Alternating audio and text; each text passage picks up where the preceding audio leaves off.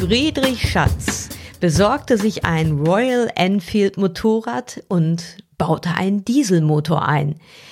Damit fuhr er ein Jahr lang durch den Nahen Osten und durch Afrika. Also hört gut zu, wenn der 27-Jährige aus Dresden im Podcast Nummer 238 erzählt, wie er sich in den Oman verliebte, das Eisenbahnmuseum in Äthiopien besuchte und Schimpansen in Kenia traf.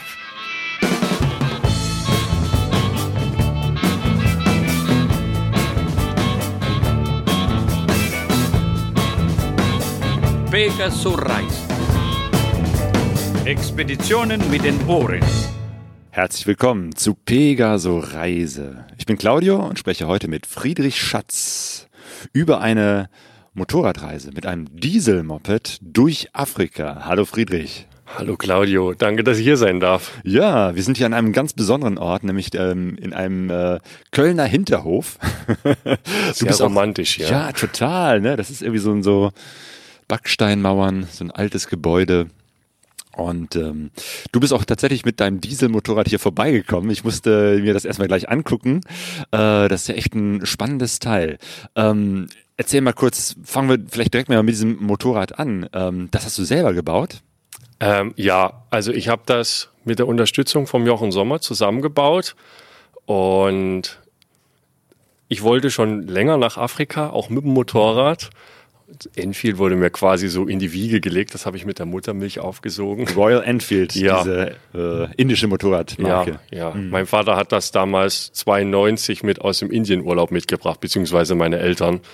Und ja, ich habe halt gedacht, Enfield ist cool, ne? aber mhm. die Motoren halten nicht und deswegen musste da was anderes her. Ein haltbarer Motor. Genau, ja. und deswegen ist da der Hatz drinne. Mhm. Und der braucht natürlich auch nicht viel. Also ich kann so mit zwei Liter plus minus ein bisschen auf 100 Kilometer fahren. Hey, das ist also genau das Richtige für eine weite Reise. Sehr genau. ökonomisch, zwei Liter. Ja. Ja. Genau. Und Sommer, das ist ein, äh, da war ich auch schon mal. Das ist schon lange her, irgendwo in Süddeutschland, ne? Ähm, ähm, äh, der wohnt in Geiern. Das mhm. ist Mittelfranken. Zwischen Mittelfranken. Ingolstadt und Nürnberg, quasi ja. auf der Hälfte im Nirvana. Ja. Ein, ein verrückter Bastler, der sich darauf spezialisiert hat, Dieselmotorräder zu bauen. Das ist ja eine, eine totale Ausnahme. Und äh, der hat auch damit angefangen, einfach äh, Royal Enfields zu nehmen und da einen Dieselmotor reinzubauen. Und mittlerweile baut er ja alles selbst und neu, ne? Also auch den Rahmen und so. Ja, also das, der hat die Motorräder aus Indien gekauft, teilweise sogar ohne, ohne Motor, bloß mit Getriebe mhm. und hat die dann verdieselt. Verdieselt. Oh, ja. Und 2008 wurde das Vergasermodell eingestellt, wo das Getriebe hinten angeschraubt ist. Und dann hat er sein eigenes Motorrad konstruiert. Das ist dann halt die Sommerdiesel. Und die ist mittlerweile aber auch ausverkauft. Also die gibt's mhm. nicht mehr. Das Stimmt. ist vorbei. Ja, ja, der hat also nicht wegen, anrufen. Ja, ja, ja, ja, wegen Euronorm geht das, glaube ich, nicht mehr oder lohnt sich nicht mehr auf jeden Fall. Ja, vor allem wegen ABS. Ja. Ah. Weil das ABS, du hast mittlerweile eine ABS-Pflicht und er ist nicht mhm. drum rumgekommen. Und dann hast du riesen Lizenzgebühren und für so eine kleine Marge, die er produziert, lohnt sich das nicht. Du mhm. kannst ja nicht den Der Kunden ist also Handwerk, ne? Der ist ja, ja wirklich in seiner Werkstatt, die auch total schön und romantisch aussieht, aber ja. der baut das halt von Hand. Also das ist jetzt keine große keine Na, das ist eine Manu Manufaktur, heißt ja genau. auch. Manufaktur. Motorradmanufaktur. genau. Und ihr kennt euch schon lange, ne? Du hast da schon äh, mitgeholfen. Ja, ich war dort, also ich kenne den Yogi und die ganze Familie, seitdem ich so ein kleiner Bub bin, ne? halt von den Enfield-Treffen. Und ja, die Familie kennt sich auch und irgendwie bin ich dann öfters mal dort gewesen und dann ja. hat sich das so, ja, mittlerweile wohne ich dort auch in der Gegend. Ah, so drei Käfer weiter. Stimmt, das ist auch sehr ländlich da. Ja, super. Kleine Dörfer, sehr romantisch. Ähm, trotzdem, wie, also ähm, es ist ja ungewöhnlich, einen Dieselmotor in ein Motorrad zu bauen. Ja, ähm, also mein Vater hat auch eins Ah. Mittlerweile eher zwei. Okay. okay. meine Eltern haben darauf geheiratet. Die sind zum Standesamt mit dem Dieselmotorrad ah, gefahren. Okay, ja, dann ist aber klar, dass du da. Und wir als Hochzeitsgesellschaft sind ja. dann in so einem historischen Bus hinterhergefahren. Er hat aber ein anderes. Der hat einen Robin drinne, einen japanischen Motor. Mhm. Und ja, nee, der Yogi hat mir tatsächlich davon abgeraten, mit so einem Motorrad zu fahren. Echt? Ja. Ah, warum? Ähm, Ich glaube, er hat dem Ganzen nicht vertraut. also zumindest nicht so lang. Ne? Und er hat auch, der weiß ja auch, welche, so dass es immer mal Schwachstellen in den Serien gab oder was auch immer. Mhm. Hat gesagt, mit dem neueren 1B50 wird er das eher machen, als ich aber noch den alten 1B40, der hat ein bisschen weniger Hubraum. Ich habe den Motor Gebrauch gekauft, Mhm. also der war nicht neu.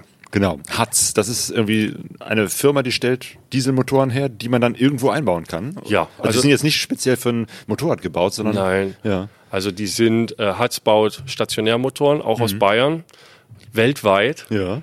vertreiben die die, was super ist, ne? Hey. Weil Das heißt, so, du kannst jetzt sagen, du fährst ein bayerisches Motorrad, aber keine BMW. naja. Aber ich, ich habe zum Beispiel im Oman einfach Ersatzteile bekommen. Ne? Da hatte ich so ein Buch mit, Ja. den Ersatzteilkatalog und da ist hinten eine Liste mit allen Vertriebspartnern drin. Und da war im Oman, in Maskat gibt's auch einen, Ja. bin ich hingefahren und habe einfach so aus dem Lager einen neuen Luftfilter gekriegt. Ne? Oh, okay. Das gibt's bei Honda nicht. und und äh, was macht man normalerweise mit diesen Motoren? Also die sind ganz oft in Rüttelplatten drin. Mhm. Und so Notstromaggregate, Wasserpumpen, glaube ich, auch sowas halt. Ah, okay. Und dann kann ich mir vorstellen, dass im Oman irgendwelche ja, Maschinen da sind, wo man genau diese Motoren verbaut. Ja, ja gibt's auch in Afrika in verschiedensten Ländern. Nairobi hat, glaube ich, auch eine Niederlassung. Mhm. Und in der Liste ist auch ganz viel Südamerika und Asien. Das ist, das ist Wahnsinn. Ich hätte das Okay. mitbringen sollen, hätte das Ja. mal angucken können. da tun sich ja Dimensionen auf. Das hätte ich nicht erwartet, Ja. weil das eigentlich auch nur so eine kleinere Fabrik ist in, Ja. in Bayern, ne? Ja. Dass sie da so weltweites Händlernetz haben. Nicht schlecht. Ja, das war sehr hilfreich für dich, weil du warst sehr viel unterwegs. Du warst im Oman, äh, auf der arabischen Halbinsel und bist dann durch Afrika gefahren. Ähm, also da, davon musst du jetzt mal hier erzählen. Also, okay, du, du, wie bist du auf die, auf die Idee gekommen, auf den Plan, so eine Reise zu machen? Weil das war jetzt auch nicht nur so ein, so ein drei Wochen äh, Ferienurlaub, sondern das war schon was, äh, wo du richtig Zeit investiert hast. Ja, ähm, also es lief nicht so toll, ne, sag ich mal. Corona war jetzt nicht die geilste Zeit. Ja. Dann lief es persönlich auch nicht so gut und den Job, den ich hatte, der war auch Mist. Und dann habe ich mir eine kurze Auszeit in Bayern beim Yogi genommen. Ja. So eine Woche war ich dort und dann habe ich gesagt, okay, es reicht, du fährst jetzt weg. Ja. Und dann war relativ schnell auch klar, dass ich nach Afrika fahre mit dem Motorrad. Und das war so Mitte Januar, als ich das entschieden habe. Und Letztes Jahr, ne? 2022? Dann, ja, genau. Ja. Und dann bin ich auch am 20. April schon losgefahren. Also ich habe drei Monate Vorbereitungszeit gehabt. Davon war ich noch einen Monat arbeiten, bis die Kündigungsfrist rum war. Und ungefähr drei, vier Wochen Motorrad umbauen und noch so ein paar Tage zwischendrin. Ja. Ja, also war da tatsächlich streng. Mir haben auch viele gesagt, dass das nicht möglich ist, dass ich in der kurzen Zeit nicht wegkomme. Äh, Die, gibt- die Leute gibt's immer, die sagen, das, das geht doch gar nicht. Aber ähm, was hattest du dir denn vorgenommen? Ähm, der Plan sah eigentlich aus, also ich habe gesagt, ich fahre in Lake Victoria zur Nilquelle, Hm. weil äh, eigentlich ging es mir gar nicht darum. Ich musste ja irgendeinen Aufmacher haben Ja. und den Leuten, ich Irgendein meine, wenn die Oma Ja. fragt, wo will- fährst du hin und du sagst Afrika, dann fragen die immer wo. Ja. Und, Könntest auch eine Runde durch Marokko drehen und wieder zurückkommen. So. Ja. Und dann äh, war die Idee halt über den Nahen Osten zu fahren und dann Saudi-Arabien bis nach Jordanien wieder hoch und nach Ägypten und dann mehr oder minder dem Nil zu folgen, bis man halt unten am Lake Victoria ankommt. Aber zwischendrin habe ich das dann doch irgendwie komplett über den Haufen geworfen und bin ganz anders gefahren. Mhm, okay, das, das wollen wir mal in aller äh, Ausführlichkeit wissen. Wie hast du dich dann auf die Reise technisch vorbereitet? Also welche Ausrüstung hattest du? Ich habe das versucht, mit so viel Sachen wie möglich zu machen, die ich schon hatte, oder so günstig wie möglich. Ja. Also das Motorrad habe ich so preiswert, wie es ging, umgebaut. Koffer sind irgendwelche selbstgebauten Koffer von einer alten BMW, die wahrscheinlich älter sind als ich. Da ist so ein Aufkleber vom Werner Renn 89 drauf. Das Wernerin. Ja. Und äh, dann habe ich halt die Halter angepasst und wieder angeschweißt. Ne? Da haben mir auch alle gesagt, dass das nicht funktionieren wird. Aber tatsächlich ist das nie kaputt gegangen. Ah, der Koffer ist gerissen einmal, aber das war ja nicht meine Schuld. Ne? Und ansonsten weiß ich nicht, so viel technische Vorbereitung habe ich da gar nicht gemacht. Ne? Genau, du hast jetzt auch keine besondere Adventure-Ausrüstung gehabt, äh, irgendwie, sondern eine Lederjacke habe ich gesehen auf den Fotos. Ich bin komplett in Leder gefahren, weil ich mir dachte, erstens sieht es cool aus, zweitens habe Ganz ich wichtiger Punkt. Wenn du schon mit so einem coolen Motorrad, so einer umgebauten Enfield fährst, dann musst du auch natürlich äh, Leder anhaben. Ne? Äh, aber ich hatte es halt auch einfach. Das war Ja, der ausschlaggebende richtig, Punkt. ja. Und hätte ich mir für 500 Euro noch eine neue Textilkombi geholt, die wahrscheinlich viel praktischer gewesen wäre. Äh, ja, das, dann hätte ich ja, keine Ahnung, einen halben oder einen ganzen Monat weniger Reise gehabt. Deswegen Mhm. habe ich gesagt, du fährst einfach. Okay, ganz klare Prioritäten gesetzt. ja. Und dann hast du gesagt, okay, ich fahre jetzt erstmal los Richtung. Ähm, ich habe erst mal eine Woche Deutschland-Tour quasi gemacht. Mhm. Am Anfang hat mich die erste Woche hat mich der Olli begleitet, ein Kumpel von mir, der auch eine Diesel-Enfield fährt und auch schon viel verreist ist. Ah. Und dann waren wir auf diesem inoffiziellen Testtreffen. Mhm. Wir sind quasi, wir haben jede Nacht bei anderen Freunden geschlafen. In Deutschland haben wir nie Geld dafür bezahlt zu übernachten. Es war total sehr super. gut. Ja. Und es war auch super spontan. Ne? Wir Ja. haben meistens nur am Tag oder am Tag davor angerufen und haben gefragt, hast du Zeit? Ja. Das heißt, ihr kennt auch äh, Leute in ganz Deutschland. Ja, Ja. offensichtlich. Das war Cool. mir vorher nie so bewusst. Ja, ja. Und dann waren wir auf dem Treffen, das war auch sehr, sehr geil. Da haben wir auch coole neue Leute kennengelernt. Oder ich. Ja. Olli kann, glaube ich, schon mehr als ich. Und die waren auch sehr hilfreiche Kontakte unterwegs. Ne? Also Genau, wir haben gerade schon über Cat und, und Carola und Jürgen gesprochen, so, so Leute so aus diesem. Äh, Ja, kennst du einen Cash-Umfeld. Ralf? Der, der kommt hier auch aus der Eifel. Der ist mit seiner K75 jetzt nach Australien gefahren. Der ist seit zwei Monaten oder so wieder da. Ah, ja, ich kenne einige Ralfs, aber Ja, das ist wie eine Krankheit, der Name, ne? ja, es ist äh, vielleicht, also wenn ich ihn vor Augen sehen würde, dann würde ich ihn vielleicht wiedererkennen. Der hat auch eine richtig coole Tour gemacht. Der hat die K75 auf GS umgebaut und ist dann damit bis nach Australien runtergefahren. Ja. Oh, nee, das wäre mir aufgefallen. Eine K75 umgebaut. ja. Cool. Durch Ja. Deutschland seid ihr gefahren. Ja, wir sind durch Deutschland gefahren, haben auch nochmal Stopp beim Jochen gemacht. Und Jochen? beim Sommer, beim Yoga. ja, also ja. Jochen Sommer heißt Jochen er. Sommer. Und äh, dann haben wir uns getrennt an der österreichischen Grenze, Mhm. nahe Salzburg. Und ich, das war, das war echt gut. So, das nimmt erstmal die Aufregung, weil man hat, man fährt zu zweit Mhm. los, man trifft immer wieder jeden Tag Leute, die man kennt, das ist vertraut. Ja. Und dann ist man quasi schon unterwegs, aber eigentlich noch nicht unterwegs Jo. und fällt nicht so ins kalte Wasser. Ne? Ja. Und dann ab der Grenze war ich halt auf mich allein gestellt. Ne? Mhm. Und dann ging es noch durch die verschneiten Berge, durch die Alpen. Es war richtig kalt. Oh ja, es war April, ne? Ja. Mhm. Habe ich schöne Fotos im Schnee gemacht. Mhm. Und dann ging es relativ zügig voran, weil ich das äh, Iran-Visum schon hatte Mhm. und das mir so ein bisschen im Nacken saß. Und ich wollte ein bisschen mehr Zeit für die Türkei noch haben und deswegen bin ich durch den Balkan unten relativ schnell durchgefahren, obwohl ich es da super schön finde. Ja. Okay. Ähm, und Türkei? Wie hat sie gefallen? Ich war letztes, wann war das? Letztes Jahr? Letztes oder vor, oh Gott, die Zeit vergeht, Kinders. Letztes Jahr, genau, waren Sonja und ich zum ersten Mal überhaupt in der Türkei und es war fantastisch. Und wir waren nur eine Woche da. Äh, wie hat's dir gefallen? Ah, super. Ich war da schon mal mit dem Fahrrad, aber da sind wir bloß, bloß bis nach Istanbul gekommen. Und das war ja für mich jetzt bloß der ersten zwei Tage oder so. Und ich fand Türkei super. Es ist Ja. richtig. Es gibt gutes Essen, es gibt nette Leute. Ich bin relativ der Schwarzmeerküste gefolgt. Mal ein bisschen Landesinneres, mal ein bisschen drin, also direkt an der Küste. Und es war super. Man kommt tatsächlich mit Deutsch oft weiter als mit Englisch. Das finde ich auch klasse. Ja, also dass man mit Englisch nicht weit kommt, das habe ich auch gemerkt. So, Ja. Aber du hast Leute getroffen, die auch Deutsch sprechen. eigentlich täglich. Ja. Eigentlich täglich. Und ich Alles glaube, so das liegt einfach, Gastarbeiter. Ja, genau. Ja. teilweise auch Leute, die deutsche Staatsbürgerschaft haben und jetzt Mhm. in der Türkei wieder, also wo die Eltern quasi eingewandert sind und jetzt wieder dort wohnen Ja. oder so. Der eine zum Beispiel ist jetzt auch wieder zurück in Deutschland. Ja. Und was richtig anstrengend war, waren die Temperaturen, weil so im Tal oder am Meer, da hatte ich so 25 Grad und Sonne. Perfekt. Ja, aber dann ist man hoch auf den Berg gefahren, da war es auf einmal 9 Grad, 6 Grad, ich weiß es nicht. Und da ist man so von durchgeschwitzt Mhm. bis durchgefroren. Zwei, dreimal täglich hat man das durchgemacht. Dann habe ich Ja. mich abends ins Zelt gelegt Ja. und ich dachte, ich krieg Fieber, aber richtig dolle. Am nächsten Tag ging es mir gut, dann habe ich dieselbe Chose nochmal gemacht. Wie gut kommt man eigentlich so die Berge hoch mit so einer, äh, die, wie viel PS hat die eigentlich?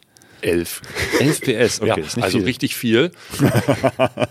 Wie eine 125er im Prinzip, ne? Ja, aber halt Ja. schwer beladen. Und Ja. Mhm. Gegenwind ist der größte Gegner von mir gewesen. Und bergauf natürlich auch. Also es ist schon vorgekommen, gerade in den Alpen oder auch in der Türkei, egal wo. Wenn es steil wird, dann schaltet man in den dritten und dann in den zweiten und wenn es ganz hart kommt, in den ersten. Aber dann hat man Zeit, sich die Landschaft anzugucken. Das ist nur, ich fand das nur belastend, wenn es quasi geradeaus den Berg so hoch ging, ich sehr langsam war und es nicht so viel zum Gucken gab. Dann ist das anstrengend. Und bergab ist man dann halt so schnell, wie das die Trommelbremsen erlauben. Trommelbremse auch vorne? Ja, Boah. Ja, okay. aber das geht schon. ja, ja. Okay. Und, und wie, wie hast du übernachtet? Du hast gerade schon gesagt, Zelt? Ja, unterschiedlich auch. Ne? Also ich habe auch drinne geschlafen. So die erste Zeit, so Osteuropa, Türkei, habe ich wahrscheinlich so 50-50 vielleicht gemacht. Gerade weil es auch kalt war noch zeitweise. In Serbien zum Beispiel war es super warm. Dann habe ich alle mal, also nicht alle, aber einen Großteil von meinen warmen Sachen nach Hause geschickt. Oh. Und dann ist Weil es du wieder, dachtest, ich fahre ja noch, noch Oman und Afrika, was soll ich da? ja, ne? ich dachte auch, naja, du fährst jetzt nach Süden, in der Türkei ist es Ja. doch warm. Ja, Ne? genau, Urlaubsland. Dass da ne? so hohe bist du Ber- auf den Bergen, ne? Dass da ho- so hohe Berge sind, kann ja keiner wissen. Und deswegen habe ich auch oft dann mal drinnen geschlafen. Gerade als ich dann mitgekriegt habe, dass die Hotels so super preiswert sind. In der Türkei habe ich dann, man entwickelt ja immer so kleine Strategien. Und in der Türkei war das immer, wenn ich drinnen schlafen wollte, bin ich einfach an eine Tankstelle gefahren, auch wenn ich nicht tanken musste. Es hat sich bewährt. Ich wurde immer auf mein Motorrad angesprochen. An der Tankstelle sind immer Leute, die Technik interessiert Stimmt, sind. ja. Und dann kann man die Locals gleich fragen, wo es ein günstiges Hotel gibt. Ich Ja. habe immer einen Platz zum Schlafen gefunden. Das war super. Ja, stimmt, stimmt. Ähm, Tankstellen sind oft so gute Informationsquellen. Ja. Die Leute kennen sich da aus. Sehr gut. Und dann bin ich bis ganz in den Osten von der Türkei gefahren, weil ich den Ararat noch sehen wollte. Das ist ja schon ein cooler Berg, der da Jo. mehr oder minder als einzeln groß rausguckt, ne? so schneebedeckt.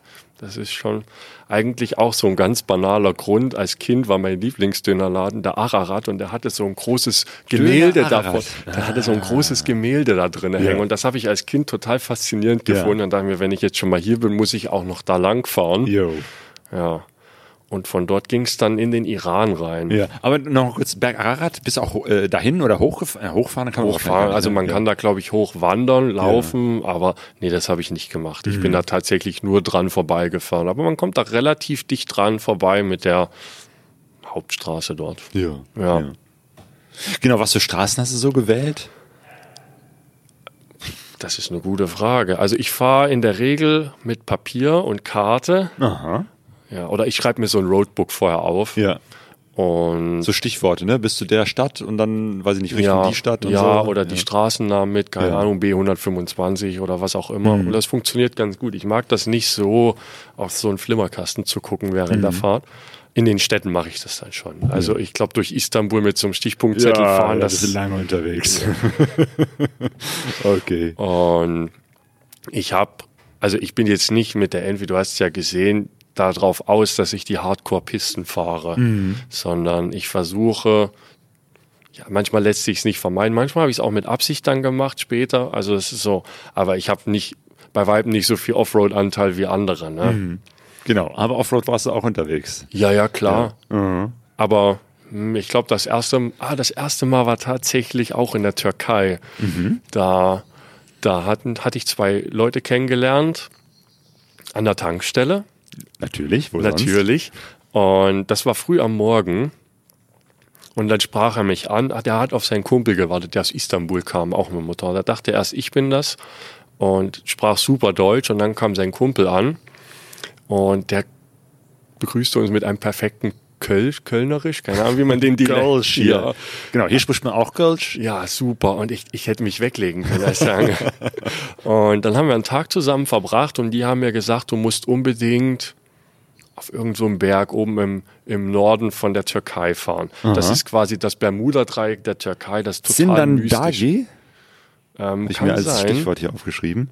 Ja, das könnte sein. Das ist so ein türkischer Name, den ich nicht aussprechen kann. Ja, wahrscheinlich ist es jetzt auch falsch ausgesprochen. Und ich wollte da tatsächlich drinnen schlafen, das Hotel war voll. Und dann dachte ich mir, okay, dann schläfst du jetzt wieder wild. Und dann fährst du morgen Vormittag gleich über den Berg und isst auf der anderen Seite Frühstück und dann guckst du mal, wie es weitergeht. Ja. Und früh ging's los und die Straße wurde immer schlechter und die Straße wurde immer schlechter, bis ich dann irgendwann nicht mehr weiterkam. Aber da waren überall so ganz viele Waldwege. Die waren aber auf keiner Karte von mir eingezeichnet. Ich mir, das wird schon passen. Und dann bin Ja. ich halt, weil umdrehen wollte ich nicht. Und dann bin ich da, ich glaube, fünf Stunden durch diesen Wald geirrt Ah. und habe einfach immer nur so an der Sonne mich orientiert. und die zweite, Also alles voller Bäume, wirklich, wo man auch nicht viel sieht, ne? ja, ja, das war ein Ja. richtiger Wald und das ging auch richtig hoch und runter. Und es war super nass. Also da war ganz viel Modder und so. Ich bin einmal durch so ein Matschloch gefahren, da haben meine Koffer hinten aufgesetzt. Auf und ich hatte ja vorher auch quasi null Offroad-Erfahrung. Ne? Und Learning by doing. dann bin ich, bin ich halt irgendwann endlich wieder auf eine Straße gekommen, die eingezeichnet war, also so ein Feldweg Ja. und durfte dann noch so eine richtig toll steile Abfahrt runterfahren. Das war noch mal ganz toll. Aber dann war ich auf der, auf der richtigen Straße wieder, Okay. auf der anderen Seite und bin dann, ich weiß es nicht, 14 Uhr Mittagessen gegangen oder so statt Frühstück. ja. Und ich war richtig, Kleiner Umweg. ich war richtig fertig, ich war komplett durchgeschwitzt. Also das war, aber war lustig. Und das war so roter Schlamm. Und das Motorrad sah, das sah dann richtig nach Abenteuer aus, das erste Mal. Hm, hast du davon Fotos? Ja, ja. Wobei, so im Nachhinein finde ich, sieht das gar nicht mehr so spektakulär aus. Ja. Und du bist dann zum Iran gefahren. Ja. Ja. Wie, wie ist das so, an die iranische Grenze zu kommen? Genau, du, du musstest ja auch zu einem bestimmten Zeitpunkt da sein, weil du schon vorher ein Visum beantragt hattest und da steht dann immer ein Zeitraum drin. Das heißt, Ja. man, man will schon gucken, dass man auch innerhalb des Zeitraums dann äh, einreist. Ich hatte das relativ früh beantragt und man hat, glaube ich, zwei oder drei Monate Zeit, um reinzufahren und dann hat man 30 Tage im Iran Zeit, wenn ich das richtig im Kopf habe. Ja. Und die Grenze, ja, ich bin aus der Türkei raus und dann stand ich am Iran und dann haben die gesagt, du brauchst einen Corona-Test. Ich so, wusste ich nicht, ich habe eine Impfung. Nee, das reicht nicht. Und dann hieß es, warte mal, und dann habe ich dort direkt an der Grenze einen Test gemacht. Naja, wie praktisch. Und keine Ahnung, das war, das war meine erste bisschen wildere Grenze. Und ich war dann heilfroh, als ich wieder raus war. Ich glaube, ich habe noch 50 Dollar oder so bezahlt und dann habe ich, die wollten meinen Reisepass einbehalten. Und dann am nächsten Tag sollte ich wiederkommen, wenn das Ergebnis vom Corona-Test da ist. Und wenn ich, wenn ich äh, positiv gewesen wäre, hätten sie mich in Quarantäne gesteckt oder in die Türkei zurückgeschickt. Ich weiß es nicht. Und quasi als Pfand wollten die den Pass behalten. Und dann habe ich den aber doch irgendwie wiedergekriegt und ja, ich war not amused von diesem Grenzübergang. Ja, kann mir vorstellen. Einen Pass gibt man nicht gerne ab. Ja, na, den hatte ich ja dann wieder. Aber Ja. ich gebe auch ungern 50 Dollar ab. Vor allem im Iran kriegt man ja kein Geld an den Bankautomaten, weil die sind nicht im SWIFT drin, wegen den Sanktionen. richtig, Und deswegen genau. ist ja jedes Bündel, also jeder Scheingeld. Genau, das heißt, du hast nur das, wertvoll. was du dann im Bar hast und Genau. mehr, mehr gibt's auch nicht. Ja. Stimmt. Ui, ja. ja. Wie war es im Iran? Wie war überhaupt der erste Eindruck, als du reingefahren bist dann? Die Grenze hinter dir hattest und dann in dieses Land reingefahren bist? Es war, ich glaube, noch ein bisschen wilder als die Türkei. Ich dachte ja, der, der Verkehr in der Türkei ist schon wild. Und dann bin ich in den Iran gekommen, der war noch ein bisschen wilder. Und man wird überall angesprochen. Immer permanent. Das war teilweise auch anstrengend und nervig, weil ich habe zwei Minuten angehalten und hatte 10, 15 Leute um mich drumherum. Es spricht fast niemand Englisch. Ui. Alles ist in Farsi beschriftet. Und ja, das war schon ein bisschen anstrengend oder kompliziert am Anfang. Und das Geld, das Geld ist richtig verrückt, ne? Weil der Wechselkurs, als ich da war, glaube ich, 1 zu 330.000. Oh. Und dann hat man da so ein Bündel Geld gekriegt. Mit ganz vielen Nullen. Ja, mit ganz vielen Nullen und äh, dann rechnen, dann haben die aber wohl mal eine Null weggestrichen, die ist aber auf den Banknoten noch drauf. Also hast du einmal viele Nullen, einmal nicht ganz so viele Nullen und manchmal sagen die dann auch sowas wie 15. Ja, was sind denn jetzt 15? 15.000, 150.000, 1,5 Millionen.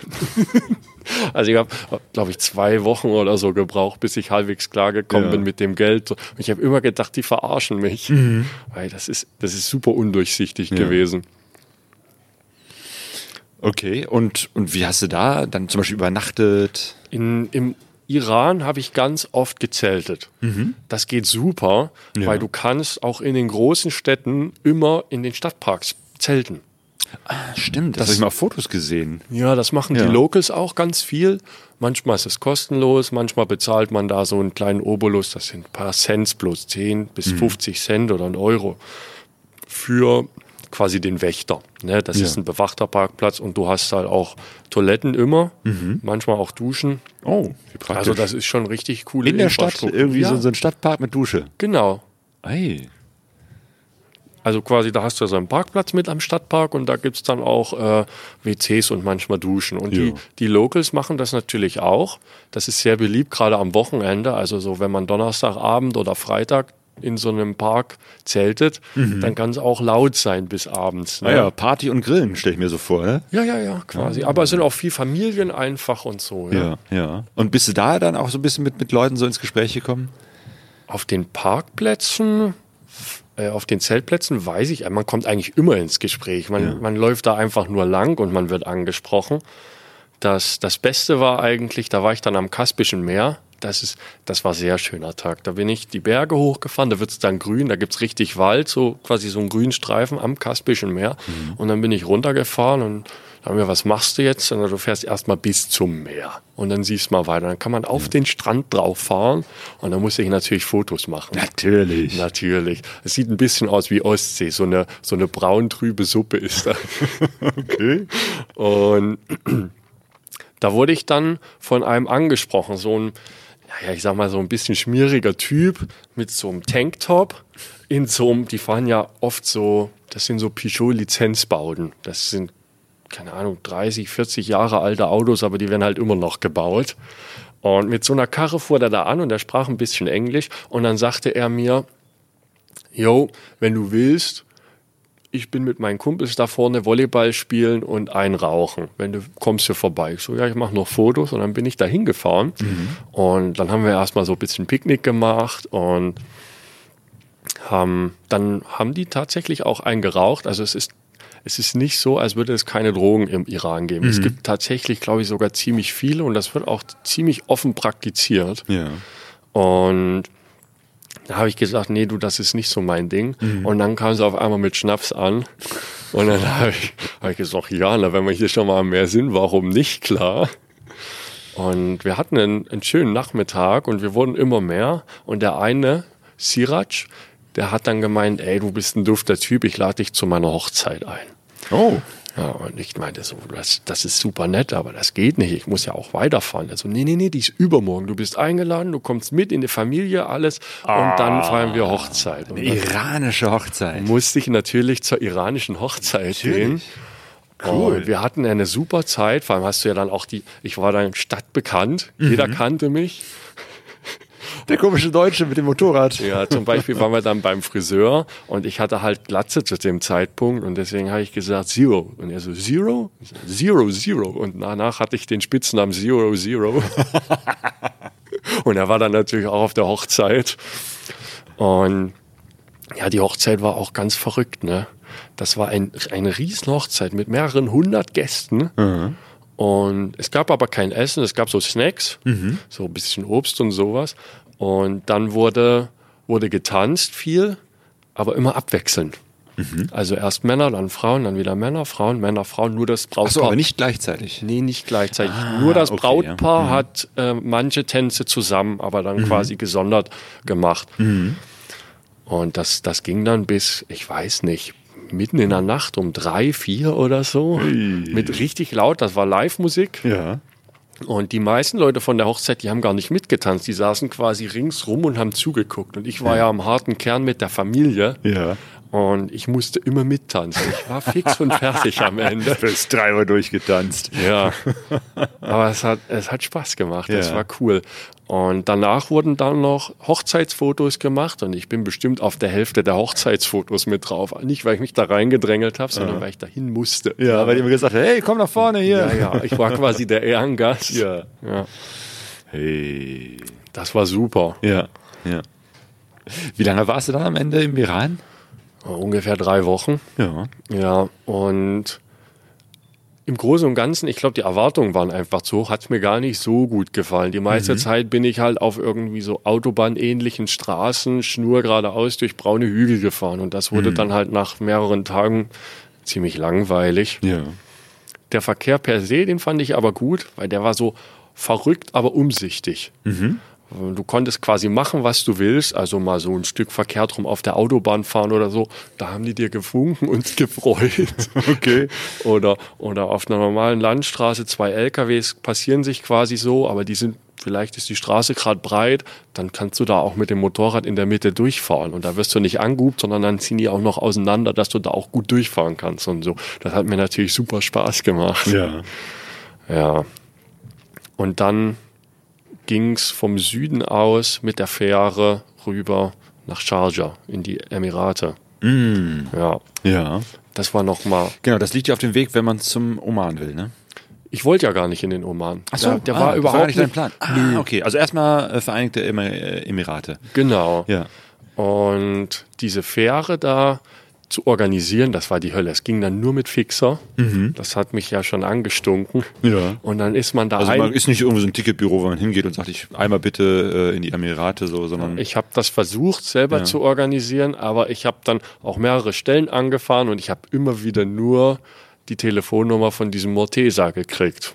Mhm. Das war das Einzige. Die haben gesagt, wenn du das machen willst, musst du den anrufen. Das ging von drei, vier Stellen immer wieder wurde nur auf den verwiesen. ja. Und das ist so ein Fixer. Ja, das ist wahrscheinlich der Fixer, der die ganzen Autos macht. Okay. Und ich hatte Glück, ich habe dann so eine norwegische Truppe getroffen, die sind mit zwei Autos runtergefahren, weil ich hatte nämlich gar nicht mehr genug Bargeld. Oh, stimmt. Und, du konntest ja nicht zum Automaten und da einfach was ziehen. Ja, und Ja. die haben mir dann ausgeholfen. Ja. Habe ich denen das halt per PayPal geschickt. Und das war auch so ganz gut, weil dann hatte man so eine moralische Unterstützung. Wir haben ja einen Tag lang nur im Hafen damit verbracht, von A nach B zu rennen und irgendwelche Dokumente zu unterschreiben, die wir nicht verstanden haben. Okay, da, da tut's gut, wenn man in der Gruppe unterwegs ist. Ne? Ja. Ja. Und das war, das war dann schon sehr angenehm. Ja. Und dann sind wir, ich, das, den ihr Auto oder die Autos durften nicht in der Fähre mitfahren, aber das Motorrad durfte in der Personenfähre mitfahren. Und das ging dann aber, weil wir mitten in der Nacht angekommen sind, natürlich nicht mehr aus dem Hafen raus. Aber am nächsten Tag habe ich das dann aus Charger geklärt bekommen. Das heißt, dann bist du angekommen. Äh, war das dann nochmal irgendwie ein Problem, da einzureisen oder ging das dann, war das schon alles geklärt mit dem Papierkram, um auf die Fähre zu kommen? Ähm, also für die Einreise für mich ist das eigentlich kein Problem, weil du hast äh, brauchst kein Visum, um als Deutscher in die Emirate zu reisen. Ah ja. Du kriegst einfach nur einen Stempel in den Pass und gut Jo. ist. Und das Motorrad dann rauszukriegen war ja, ist halt ein Hafen, ne? Es war Ja. anstrengend. Es hat Zoll. auch wieder einen Tag gedauert durch die Hitze rennen. Mhm. Dann habe ich mich auf dem Hafen, ganz am Ende, da war ich heilfroh, dass ich alles hatte. Das ist ja wie, so, wie bei Asterix und Obelix, Passierschein A38 Sie oder wie brauchen hier noch einen. Stempel, da noch Ja. eine Kopie und ach hier. Und dann wirst du immer hin und her geschickt. Und dann hatte ich endlich alles geschafft, sollte zu meinem Motorrad. Und da hat er vorne am Eingang gesagt, ja, du läufst durch, rechts, links. Und ich habe einfach nur genickt und bin losgelaufen. Natürlich total falsch. Natürlich, ja. Und irgendwann hielt da einer an mit dem Auto, fragte, wo willst du denn hin? Ich so, ja, zu meinem Motorrad. Er so, kennst du mich? Ich so, nee. Ich war gestern auf dem Schiff. Ich so, okay, cool. Er so, komm, ich nehme dich mit. Und dann hat er mich zum Glück zu meinem Motorrad gefahren. Ich hätte das sonst nie gefunden. Ach ja, Hafen, das ist ja dann manchmal auch ein bisschen mehr als ein paar hundert Meter, ne? Ja, ja, Charger ist ein richtig großer Hafen. Boah, ja, okay. Ja, Und dann hast du aber auch dein Motorrad gefunden und konntest dann auch wirklich raus. genau. Und ich bin äh, in Dubai untergekommen für ein paar Tage bei Freunden von Freunden von Freunden, so über drei Ecken. Das war auch auf dem Testtreffen, habe ich den Tobi kennengelernt. Und der hat dann irgendwie über drei Ecken organisiert, dass ich da bei jemandem unterkomme. Ah, super. Ja, das, dafür ist dir die Motorradreise-Community, um, um solche verrückten Kontakte, an die man sonst nie rankommen Ja. würde, um die zu kriegen. Und dann habe ich dort in so einer 2 Millionen Dollar Villa gewohnt, in, ganz in der Nähe von dieser, von dieser Palmeninsel. Aha. Und dazu musste ich ja In mit Dubai. Ja, Ja, das heißt, Dubai ist da gar nicht so weit weg von diesem Hafen? ja, Charger ist das Nachbaremirat von Dubai. Ah, okay. Ja. Achso, das ist ein anderes Emirat, man fährt dann von einem Emirat zum Ja, das sind wie nächsten. Bundesländer quasi bei uns. Verstehe. Ja. Und also man kriegt das gar nicht mit, dass man, wo, Mhm. weil, weil das ist einfach wie zu einer großen Stadt zusammengewachsen. Ja, okay. Und dann bin ich da durch Dubai gefahren und dann gibt's ja diese riesen Autobahn, die hat irgendwie fünf oder sechs Spuren in jede Richtung und ich donner da mit dieser Diesel-Enfield drüber und dann haben die Leute mit ihren fetten Sportwagen sogar die Fensterscheibe runtergemacht, mir Daumen hoch gezeigt. Es war super. Und wahrscheinlich auch ein großer Kontrast zum Iran, oder? Ja, ich glaube, das ist einer der größten, den man haben kann. Ja. Der Iran, super billig. Ich würde nicht sagen arm, aber halt nicht reich. Also die meisten, so Armut habe ich in Afrika viel gesehen, aber im Iran war das eher so, die Leute haben halt, ich, ich glaube so von den Erzählungen wie zu DDR-Zeiten. Ne? Ich habe das ja selbst nicht erlebt, aber man hat halt alles, was man zum Leben braucht, ein Dach, was zu essen, vielleicht ein Auto, aber man hat keinen Luxus. Und in Dubai ist das halt der komplette, das komplette Gegenteil. Ja. Da fährt halt gefühlt nur Rolls-Royce, Lamborghini und keine Ahnung was rum. Ja. Auch in der Nachbarschaft, wo ich dort gewohnt habe, da standen nur so eine Kassen, Karren rum. Das ist unglaublich. Aber das wird auch langweilig. Und ich habe mich immer gefragt, warum? Kaufst du für 250.000 Euro oder sowas ein Auto und dein Nachbar hat das gleiche? So. Okay, Dubai. Das heißt, dann bist du wahrscheinlich auch nicht so lange da geblieben. Nee, tatsächlich nicht, weil ich nochmal nach Hause geflogen bin von dort. Ah. Mein Vater hat geheiratet Oh. und da musste ich natürlich nochmal kurz Heimaturlaub machen. Ja. Und da war ich, glaube ich, zwei Wochen oder so in Deutschland. Ja. habe die Hochzeit mitgenommen. Und in Dubai bei den Leuten, wo ich gewohnt habe, die haben dann halt vom Oman erzählt. Und dann habe ich gesagt, ja, das klingt ja ganz nett, aber das liegt ja gar nicht auf dem Weg. Und dann haben sie gemeint, da gibt's so einen Engländer, der hat vor Corona, so ein älterer, der muss schon 70 Jahre alt sein oder so, ist der durch den Oman gefahren und hat dann von Salala aus nach Somaliland verschifft. Und ich so, was ist denn Somaliland? Ja. Ja, das ist so im Norden von Somalia. So, das klingt ja spannend. Habe ich kurz dann gegoogelt, nichts weiter gefunden. Ja, dann mache ich das. Dann versuche ich das mal. Dann fahre ich jetzt nicht nach Saudi-Arabien, sondern in den Oman. Und ich habe mich tatsächlich echt in den Oman verliebt. Hey. Der, war, der ist super schön. ja. Ist ein Wüstenland, ne? Ja, ja. Aber es gibt auch grüne Ecken. Ja. Und ich bin über die Grenze gefahren und es sah dann schon ein bisschen anders aus. Also es standen mehr so kleine Bäumchen oder sowas äh, rum und es sah anders aus und auch mehr Berge und ich fand es auf jeden Fall cooler. Ne? Es hat mich, ich dachte mir, hier könnte es dir gefallen. Es scheint doch ganz schön zu sein hier. Und also ich bin nicht so der Wüstentyp. Ne? Ich finde das vielleicht mal zwei Tage schön, aber ich hatte jetzt schon quasi vier Wochen Wüste hinter mir. Ja. Ne? Deswegen hat es mir eigentlich gereicht. Und dann fahre ich dort über diese Hauptstraße von der Grenze und dann steht da, stehen da immer wieder Schilder, Achtung, Überschwemmung und wenn das Wasser hier steht, nicht weiterfahren und so. Also ich dachte mir so ein Quatsch, ne? Und habe Fotos davon gemacht, weil ich das lustig fand, weil das mitten in der Wüste stand. Ja. Und tatsächlich habe ich am ersten Tag im Oman meine erste Flussdurchfahrt gehabt, weil die Straße auf einmal unter Wasser stand. Das heißt, dann, dann gibt es da wahrscheinlich so Starkregen oder, oder wie, wo kommt dieses Wasser her? Genau, das sind quasi so Wadis und dann regnet das in den Bergen irgendwo und dann fließt das durch. Also es war jetzt nichts Gefährliches, das war vielleicht 15 Zentimeter hoch oder so. Und da dachte ich mir, aha, ja, interessant.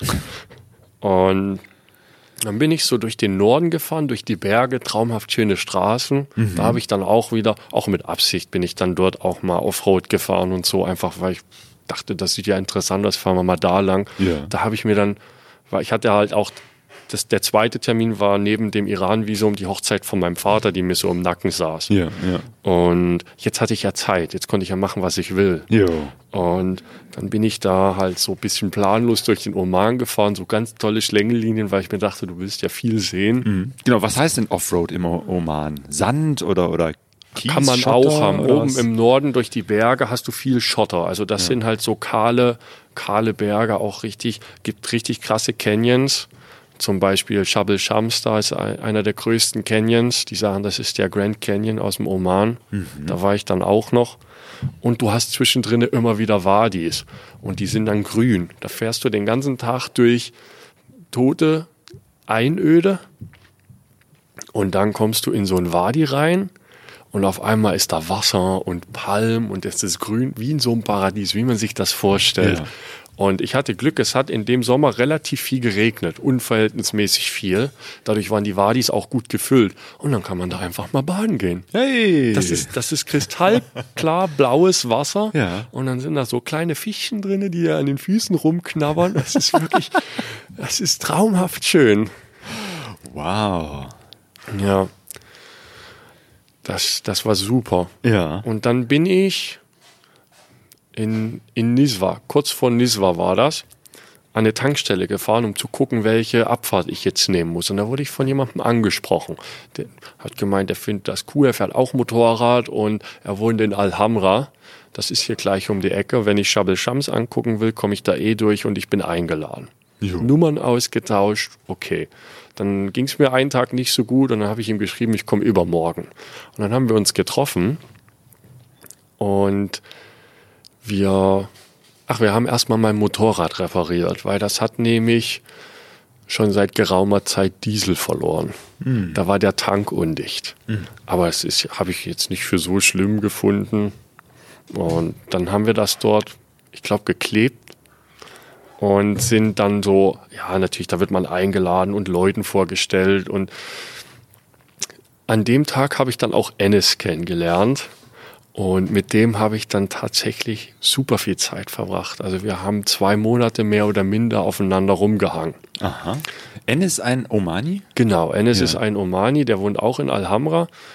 Und an dem Tag sind wir dann, nachdem das Motorrad repariert war, noch zusammen in so ein Wadi gefahren, bis ich irgendwann nicht mehr weiterkam, weil das war so kleiner, loser Kies. Und ich bin einfach vor allem mit dem Gepäck immer total eingesunken und ich habe halt nicht die Kraft, da mich einfach durchzuwühlen. Und da hat die Kupplung ganz schön gelitten und irgendwann habe ich gesagt, hier, Leute, das geht hier nicht weiter. Und da an, in dem Wadi hat Ennis mit mir auch ein Interview gemacht. Ach. Für, für Instagram. Hey. Der ist da im, im Oman relativ groß. Und danach haben wir uns aufgeteilt. Ich bin nach Shabel Shams hoch, hab gecampt und die sind nach Alhambra und wir haben uns dann für den nächsten Tag wieder verabredet. Und in der Zeit hat er dieses Interview hochgeladen und das haben über Nacht 100, 200.000 Leute gesehen. Ich weiß es nicht. Es war Wahnsinn. Wow. Und dann hat mein Telefon auf einmal geglüht. Das hat die ganze Nacht nur noch geklingelt. Das war total utopisch. Das heißt, die Leute wollten mit dir Kontakt aufnehmen und, und gucken, wer ist denn hier dieser Deutsche Ja. mit dem Motorrad, der hier Genau. durch die Gegend fährt. So, da gibt's ein oder zwei Hotels oben auf dem Berg und der eine Besitzer davon hat mich auch angeschrieben und hat gesagt, hey, du bist eingeladen, du musst nicht zelten, schlaf doch bei uns. das habe ich dankend abgelehnt, weil ich wollte auf dem Berg zelten. ah ja, okay. Ähm, aber das war super nett, ne? Ja. Was heißt auf dem Berg? Was sind da für Temperaturen? Ähm, oben auf dem Berg war das sehr angenehm. Also da waren vielleicht so 20, 25 Grad. Ansonsten unten ist es schon sehr heiß. Ne? Also gerade auch oben Dubai oder Südiran und auch der Oman, da geht die Temperatur schnell mal über 40 Grad. Ne? Und da ist kein Schatten. Und Und du warst immer noch mit der Lederjacke unterwegs. Natürlich, natürlich. Da hatte ich einen guten Tipp gekriegt in der Türkei. Der hat gesagt, Lederjacke ist das Beste, was du machen kannst. Ich so, was, wieso? Ja, du machst dein T-Shirt nass, ziehst die Lederjacke an, machst alles zu Ah, ja. und fährst. Und es funktioniert erstaunlich gut. Aha. Das wird richtig Das heißt, die kalt. Feuchtigkeit bleibt da äh, unter dich- dem Leder drin. Ja, die kühlt dich und du kriegst diesen warmen Wind nicht rein. Mhm. Aber das hält halt nur so 30 Minuten, vielleicht 45, dann musst du das T-Shirt wieder nass machen. Das heißt, nach einer halben Stunde ist das trocken. Ja, Wahnsinn. Ja. Und in, in Maskat, zum, also wir waren dann auch in der Hauptstadt in Maskat und da ist es nicht ganz so heiß, da sind nur 33, 35 Grad, aber super hohe Luftfeuchtigkeit. Das ist viel unangenehmer, als wenn du dann im Landesinneren bist und vielleicht 38 Grad hast. Da denkt man, jetzt ist Urlaub. Ja, okay. 33 Grad und äh, hohe Luftfeuchtigkeit klingt nach Amazonas. Ja, so ungefähr. Ja, und Maskat war auch super. Haben wir tolle Partynächte gehabt. Das hört ja jetzt zum Glück keiner aus dem Oman. Nee, das ist, Das ist ähm, auch so, so streng, dass man eigentlich äh, gar nicht feiern darf, oder? ja, also ich glaube, offiziell ist das alles gar nicht so verboten. Ich glaube, es ist verboten, dass äh, Muslime Alkohol trinken, ja, aber es wird in so gewissen Bars und Hotels und so geduldet. Aber vor allem ist das gesellschaftlich und familiär, die Familie ist ganz wichtig, ist das überhaupt, ist das No-Go. Und das wissen dann nur ganz kleine Kreise eingeweiht.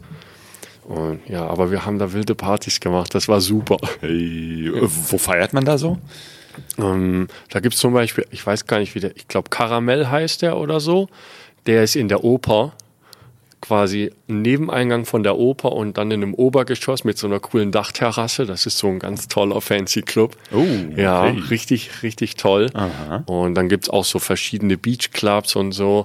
Und ich habe auch coole Leute in Muscat kennengelernt und einmal wurde ich auf so eine Bootsparty eingeladen und das war natürlich auch super. Da sind wir mit der Privatboot von irgendeinem Typen da aufs Meer in so eine Bucht gefahren und dann haben wir bis in die Nacht dort drauf mit Musik und allem drum und dran gefeiert und du konntest einfach, da, da hatte das Boot dann so Licht außen dran und dann sind die Fische alle gekommen. Oh. Und dann hat, hast du um das Boot, das war so blau, lila Licht irgendwie sowas und da waren dann so riesige Fischschwärme um das Boot drumherum und oben lief total laut Musik und alle haben getanzt, das war super. Wow. Und das klingt Wasser ist magisch. total warm Ja. und dann kannst du einfach nachts dich von dem Boot ins Wasser fallen lassen, schwimmst eine Runde durch die Fische durch und kommst wieder rein.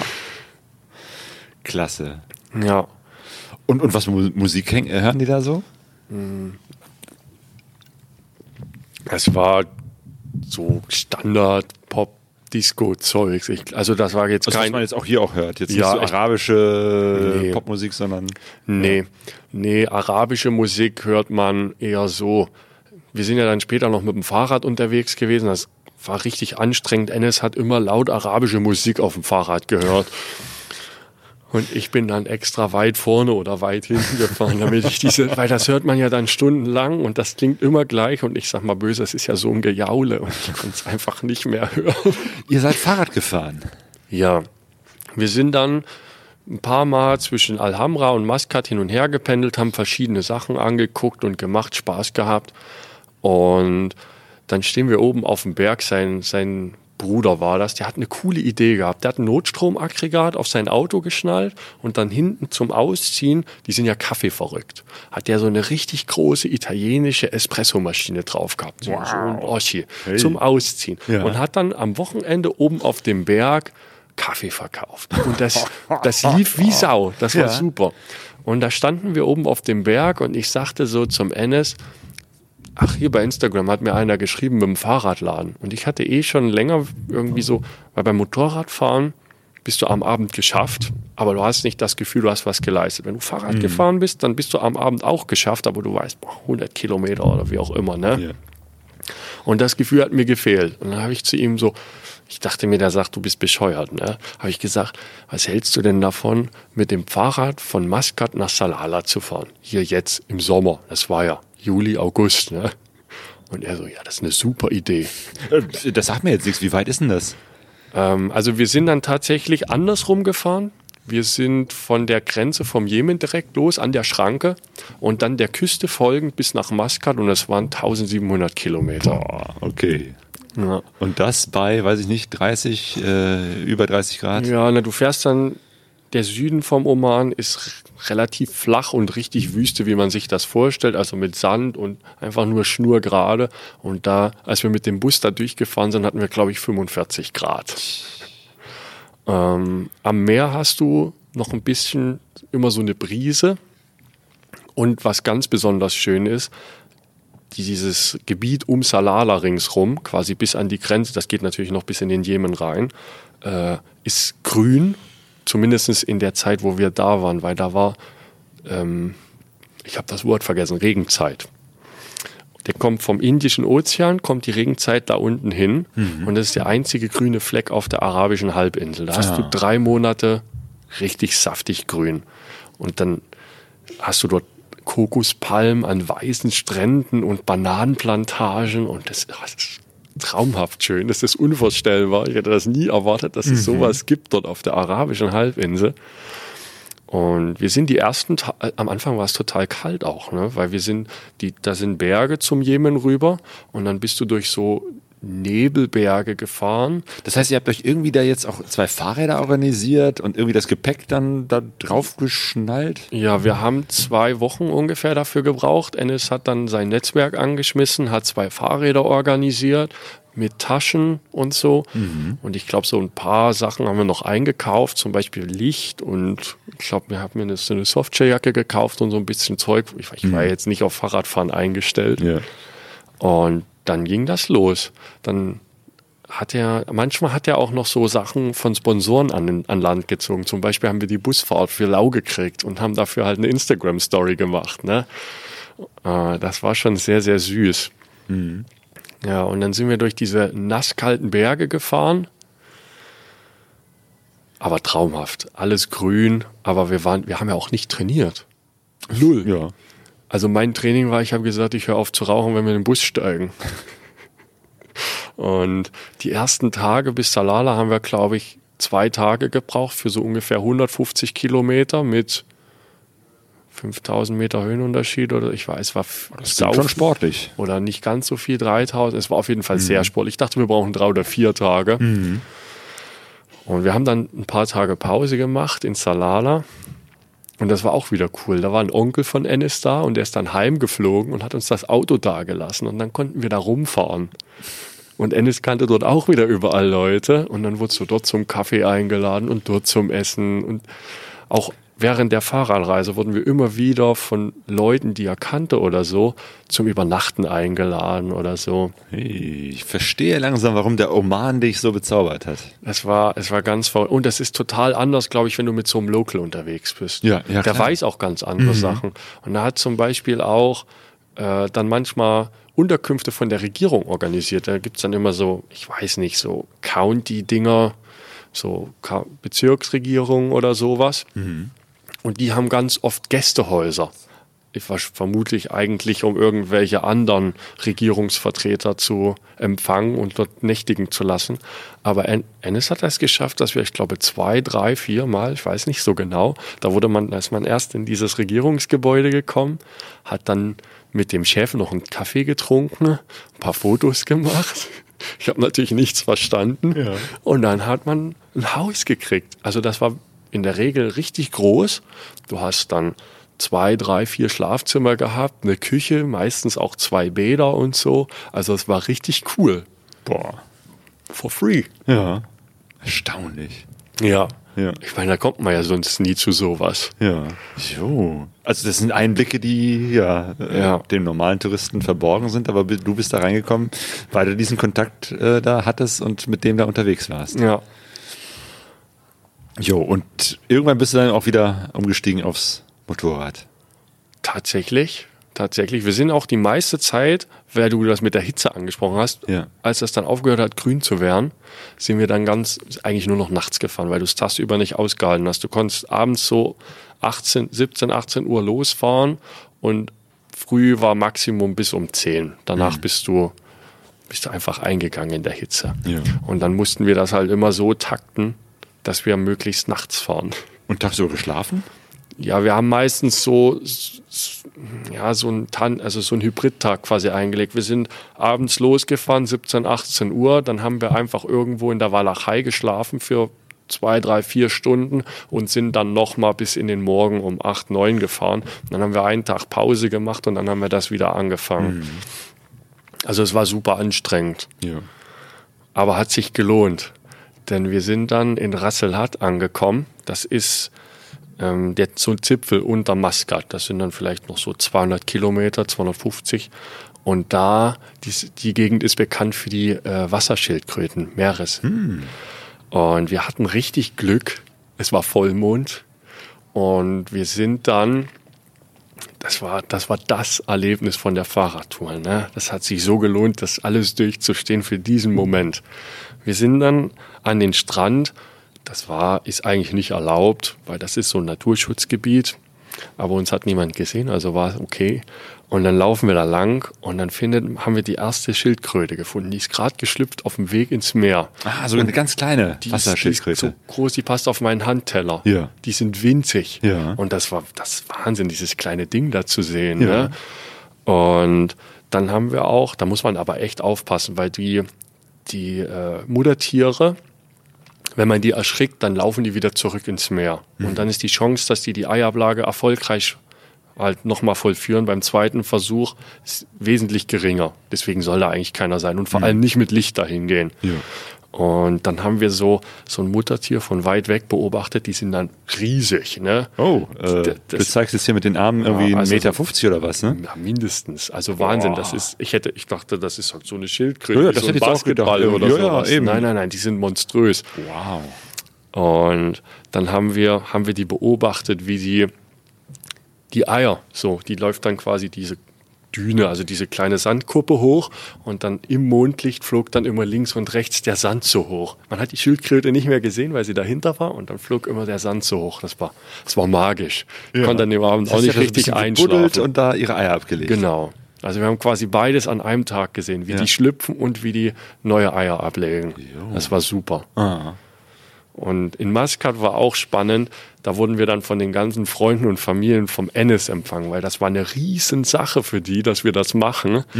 Und dann hatten wir so eine Art Spießrutenlauf, wo wir durchfahren mussten. Hatten die so eine Reihe, also zwei Reihen, da sind wir dann mit den Fahrrädern durchgefahren und die haben uns alle übelst zugejubelt.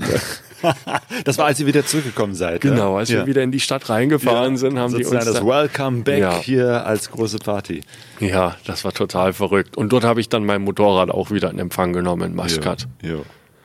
Und dann bin ich relativ unspektakulär durch die Wüste auch wieder nach Salala gefahren und habe dort versucht, äh, diese Überfahrt nach Somaliland zu organisieren. Und dann war ich in Salala und dachte mir so, ja, was machst du denn jetzt? Ja. Wen willst du was? Hm. Enes hatte auch keine Idee, was man da machen soll. Und die erste Anlaufpunkt, na, fährst halt in den Hafen. Ja. Und das habe ich dann tatsächlich auch öfters gemacht, mehrere Tage lang, immer wieder und immer wieder mit Leuten geredet. Und man hört dann am Anfang ganz oft, nein, das geht nicht, das geht nicht. Aber davon habe ich mich nicht entmutigen lassen. Sehr gut. Und ich habe dann nach ungefähr einer Woche, wurde ich von einem Inder angesprochen in diesem Industrial Area. Das heißt, erstmal eine Woche hast du da ohne Ergebnisse immer nur gefragt und immer nur gehört, es geht nicht. Das hat über anderthalb Monate, ich glaube anderthalb Monate habe ich gebraucht, bis ich drüben war. Ah, okay, du bist hartnäckig, ich merke das. Ja, na, wenn, ich habe einen Dickschädel. ich bin ungeduldig, aber ich habe einen Dickschädel und in dem Fall Okay. war der Dickschädel größer. Du wolltest nach Somaliland. Ja. Und da hat mich, hat mich Siraj angesprochen, dem ich auch super dankbar. Und der war halt Inder, hat mich wegen der Enfield angesprochen. Ah, hat ja, gesagt, klar, er hat auch eine. Enfield Ja. und er war auch nur so auf dem Sprung und er hat gesagt, du, ich habe noch ein Zimmer frei, wenn du willst, kannst du bei mir wohnen. Ja, klingt gut. Ich habe mein Hotel noch bis Sonntag bezahlt. Ich komme dann am Montag. Und dann bin ich am Montag zu Siraj gefahren und wurde dort quasi in dieser Familie will ich es nicht nennen, aber einen sehr engen Freundeskreis von Indern. Der Siraj hat einen Autoteilehandel, der andere hat in der Karosseriewerkstatt für Autos, der andere hat LKWs gemacht, das vierte weiß ich gar nicht.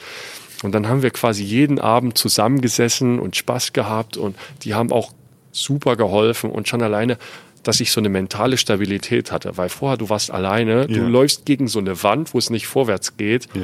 und dann, ja, und das erste Schiff habe ich verpasst, weil es einfach äh, ja, zu teuer war und die nicht mit dem Preis runter sind und ich bin hart geblieben und die sind auch hart geblieben und dann ist das Schiff losgefahren. Okay. Aber es, du warst zumindest schon mal so weit, dass du da auf das Schiff äh, hättest können, wenn Genau, du den das- Be Preis bezahlt hättest. Das hat mich dann auch motiviert und ich habe mir gedacht, da muss es ja noch eins geben. Jo. Und das, es gibt aber keinen Fahrplan. Ne? Das sind so DAOs, das sind so Holzschiffe. Richtig, richtig coole Dinger. Und äh, ja, die kommen halt irgendwann. Ne? Weiß man nicht. Gibt es keinen Fahrplan oder so. Das sind ja Okay. Frachtschiffe. Das ist ja kein Personentransport. Frachtschiffe aus Holz. Ja. Wie, wie wird die Fracht? Also ich stelle mir jetzt, ich dachte jetzt erstmal ein Container, ne? aber wahrscheinlich nicht mit Containern. Nee. Die werden viel, viel so Lebensmittelsäcke werden dann einfach mit einem Kran und einem Netz draufgelegt. Ja. Ich weiß, kann sein, dass die teilweise auch Lebendtransporte machen, dass die dann einfach Vieh mit draufstehen haben und so. Ja. Und ich, ich habe das ja live gesehen. Ich habe es ja irgendwann geschafft und stand im Hafen. Ich wollte ja auch unbedingt selber mitfahren. Und ich hatte, da, das war ein Riesenaufwand, erstmal jemanden zu finden, der darüber fährt, dann den davon zu überzeugen, dass ich mitfahren darf. Und dann musste ich ja noch die Behörden davon überzeugen, dass ich in den Hafen darf und dass ich über den Hafen ausreisen darf, über den Frachthafen. Und das war dann Ja, alles der vielleicht gar nicht geregelt. dazu gedacht ist, dass Nein, Menschen natürlich nicht. ausreisen, sondern Nein, nur äh, da, dürfen, Waren, ne? da dürfen eigentlich auch gar keine Zivilisten rein, weil das ja so ein abgeschirmter Bereich ist. Ne? Und ich habe das geschafft und stand dann im Hafen mit dem Motorrad und dann schwebte an so einem Kran das Motorrad auf das Schiff. Und dann sagte mir der Kapitän, aber du darfst nicht mitkommen. Ich habe meine Meinung geändert. Das, war, das war so ein richtiger Schlag in die Magengrube. Ja. Aber gut, dann bin ich halt geflogen. Und im Nachhinein bin ich eigentlich auch dankbar dafür, weil die Überfahrt dauert so vier bis fünf Tage. Und die lagen ungefähr dieselbe Zeit nochmal vor, vorm Hafen, vor Anker, weil da kein Platz war in Somaliland. Ah, okay. Also hätte ich so acht bis zehn Tage auf, dem so Schiff, Wo verbracht, nix ist, ne? wo, wo nichts ist, wo kein Internet ist und vor allem mit einer Crew, die nur Hindi spricht. Achso, das sind auch Inder, die diese Überfahrten zwischen Oman und Somaliland äh, organisieren. Ja, das, na, nee, das, die Geschäftsleute dahinter sind Somalis, Mhm. Aber die Crews sind ganz oft Inder und Pakistanis. Also, Ah, ja. ja. Okay, Ja. das heißt, du bist dann rübergeflogen. genau. Somaliland ist ein abgespaltener Teil von Somalia, der, so wie ich gelesen habe, eigentlich auch von niemandem anerkannt wird. Ne? Ja, ich glaube von Taiwan nur oder so. Ja. Ja, Also irgendwie so, so eine illegale. so ein de facto? Staat Ja, quasi. Ja. ja. Aber tatsächlich, das habe ich ja alles dort erst erfahren, relativ stabil, vor allem für die, äh, für die Region, ne, dort am Horn von Afrika. Die sind ja seit 92, 93, irgendwie so, unabhängig, haben eine Demokratie, fünf friedliche Regierungswechsel hinter sich und so. Also da war ich schon beeindruckt. Ne? Und die haben ihr eigenes Geld. Die haben quasi zwei Währungen. Es ist US-Dollar und Somaliland-Schilling. Gibt es beides. Und Regierung, Polizei, Militär haben die alles eigen. Und die sind, wenn du im Somaliländer sagst, du bist in Somalia, wird er unter Umständen sauer oder dich berichtigen. Ja, okay. Ja, also da sind die wirklich stolz drauf und die wollen eigentlich auch mit Somalia nichts zu tun haben. Und das ist tatsächlich auch ziemlich sicher. Also ich bin ja dann in Hargeisa in der Hauptstadt angekommen und musste nach Berbera zum Hafen. Und dann habe ich mir ein Busticket gekauft und mir hat auch niemand gesagt, eigentlich, das habe ich nachher erfahren, braucht man dann, wenn man über Land fährt, einen, einen Soldaten, der mitfährt. Hat mir niemand gesagt, weder der Busfahrer noch der, der das Ticket verkauft hat, nix. Also bin ich da rein und dann sind wir losgefahren und dann sind so alle 20 Kilometer ungefähr Checkpoints. Und da hat auch niemand gemeckert. Das ist dann erst aufgefallen, als ich in Berbera Leute kennengelernt habe und der eine, der wollte mich, der hieß Rakete, das fand ich ja lustig. Vielleicht spreche ich es auch nur falsch aus, aber und der wollte mir seine Arbeit zeigen und die war hinter dem ersten Checkpoint. Da haben die so eine Freihandelszone oder wie heißt das, so eine Wirtschaftszone aufgebaut. Freihandelszone, Ja. ja. wo man steuerbefreit irgendwas produzieren kann. Genau. Und das war hinter dem ersten Checkpoint und da wollte er mich mit hinnehmen. Und da durfte ich nicht mitfahren. Da hat uns die Polizei rausgezogen und hat gesagt, du darfst hier nicht weiter, du musst, da musste ich an dem Checkpoint warten. Also es waren auch nette Leute und habe mit denen geredet und habe die gefragt, ich so, ja, ich hole jetzt die Tage mein Motorrad. Was ist denn, wenn ich jetzt mit meinem Motorrad hier lang fahre? Ja, das ist dann kein Problem. Da kannst du ja keinen Soldaten mitnehmen. Damit darfst du durchfahren. Ah, okay, aber im Bus hätte dich ein Soldat begleiten müssen. Ja, eigentlich schon. Okay. Und da habe ich coole Leute auch wieder kennengelernt. Somaliland dachte ich mir eigentlich, ja, ist vielleicht ein bisschen heiß. Und da fahren wir so in einer Woche durch. Das ist ja nicht so groß. Motorrad aus dem Hafen schnell durch und ab nach Äthiopien. Ja. Es war ziemlich cool. Und ich war, ich glaube, drei Wochen oder dreieinhalb Wochen sogar in Somaliland. Weil du wieder Leute kennengelernt hast. Ja, zum Ja. Beispiel Mohammed, der ganz lange hier in Bonn gewohnt hat. Der ist quasi, der ist damals auch in den Ende 80er, Anfang 90er geflüchtet und ist in Bonn groß geworden, konnte super Deutsch. Hey. Ja. Und mit dem habe ich, der hat mir zum Beispiel auch beim Hafen geholfen. Das war, also sowieso, also Somaliland war von Anfang an verrückt. Ich bin, um nochmal dahin zu kommen, ich bin mit dem Bus angekommen und ich hatte vorher natürlich jede Menge Zeit und Netzwerk aufgebaut und ich hatte einen Kontakt in Berbera. Und das Mr. Africa hieß er. und dann kam der an Und ich dachte mir so, das, das ist irgendein Gangster oder irgendwas, ne? Also irgendwie so ein auch wieder Fixer oder Mensch, der. Nein, nein, Kontakte nein, das hat war einfach, was? ich hatte, es stand zwischenzeitlich auch mal zur Debatte, dass ich auch nach Kernland Somalia fahre, weil es keine Alternative nach Somaliland gibt. Und dann hatte ich mich halt auch informiert, wie sicher ist das da, was kann man machen. Und deswegen hatte ich Kontakte vor Ort Mhm. und halt auch ein in Berbera.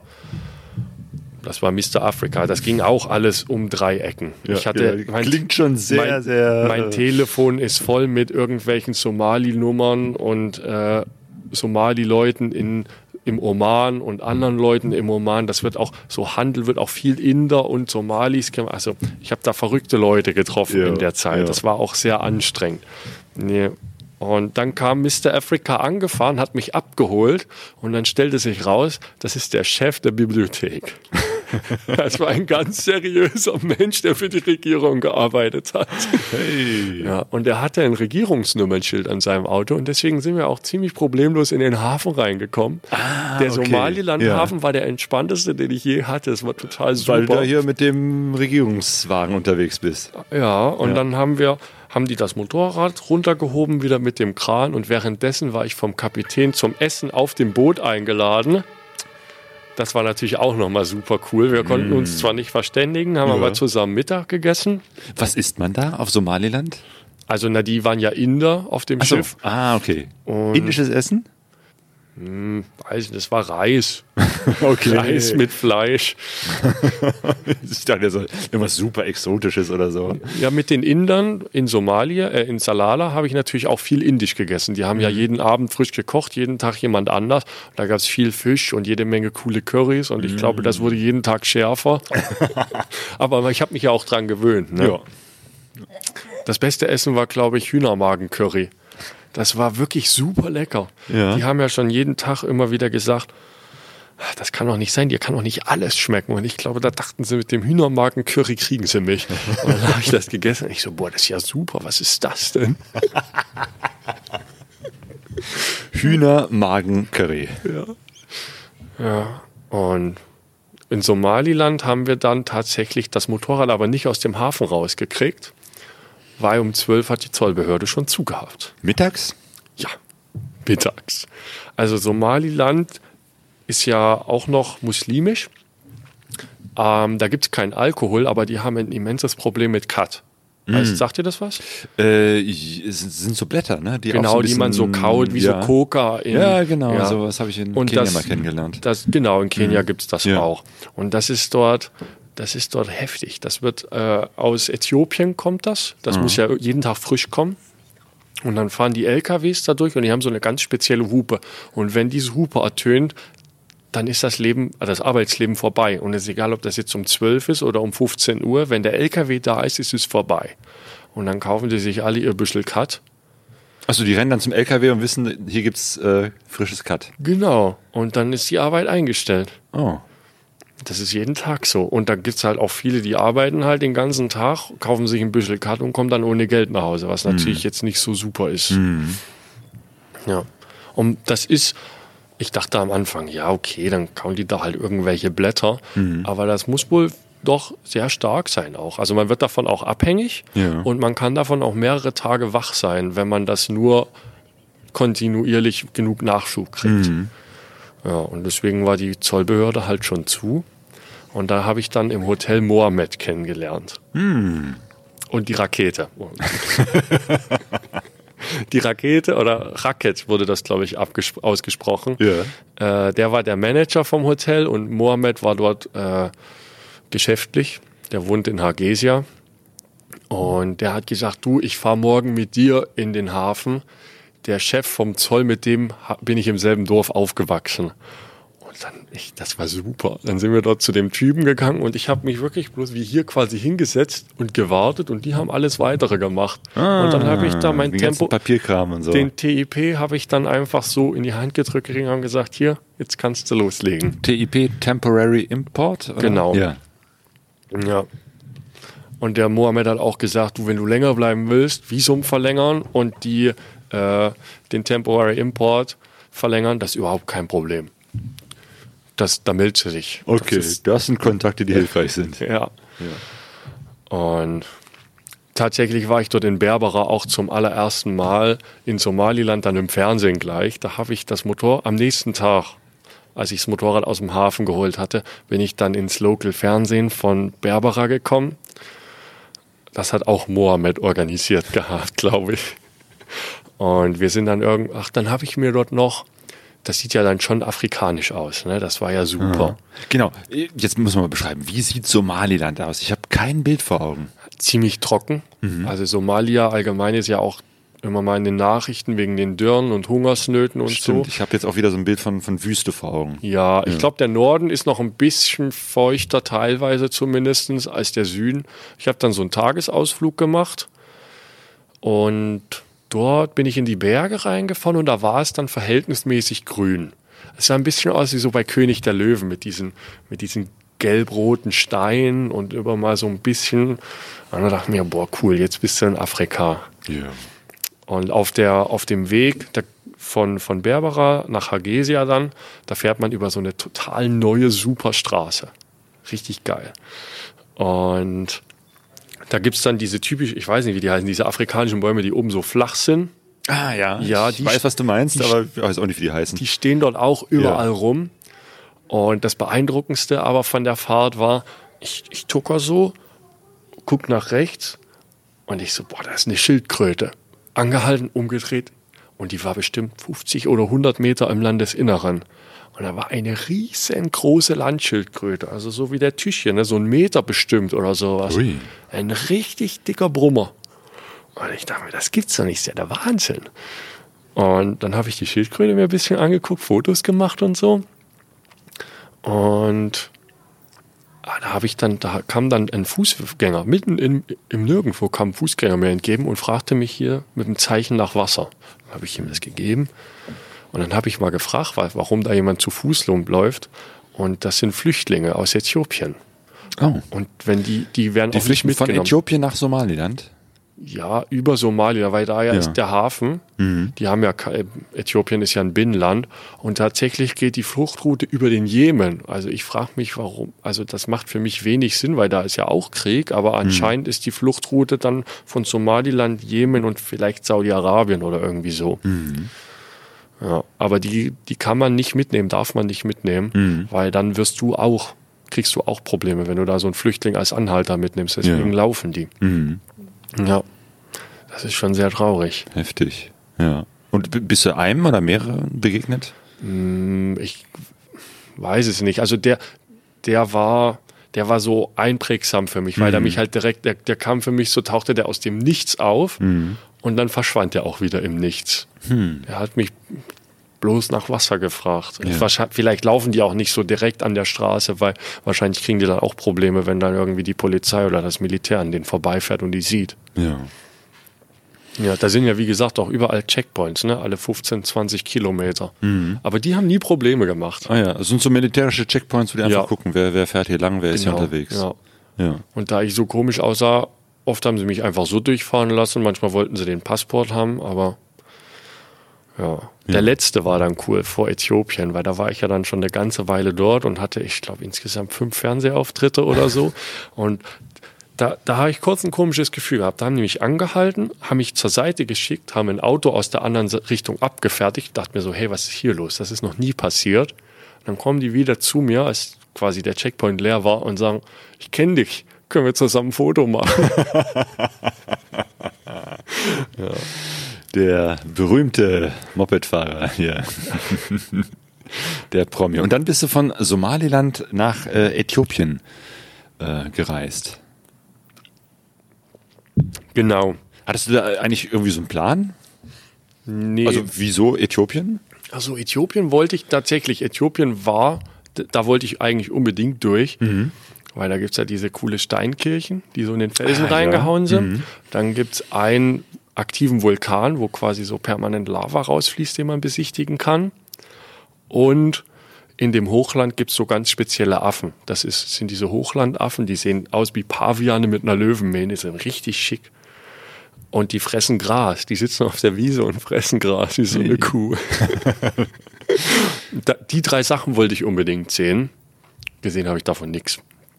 Aber ja, nee, und deswegen, und Äthiopien von Somaliland gab es eigentlich gar keine Alternative. Weil ich hätte wieder nach Norden durch Djibouti fahren können, aber ich wollte ja Richtung Lake Victoria. Und ansonsten gibt es nur die Variante durch Kernland Somalia, wovon mir alle abgeraten haben. Okay, also Äthiopien. Ja, die Grenze war, die Grenze war auch spannend. Ja. Wie war Ähm, die?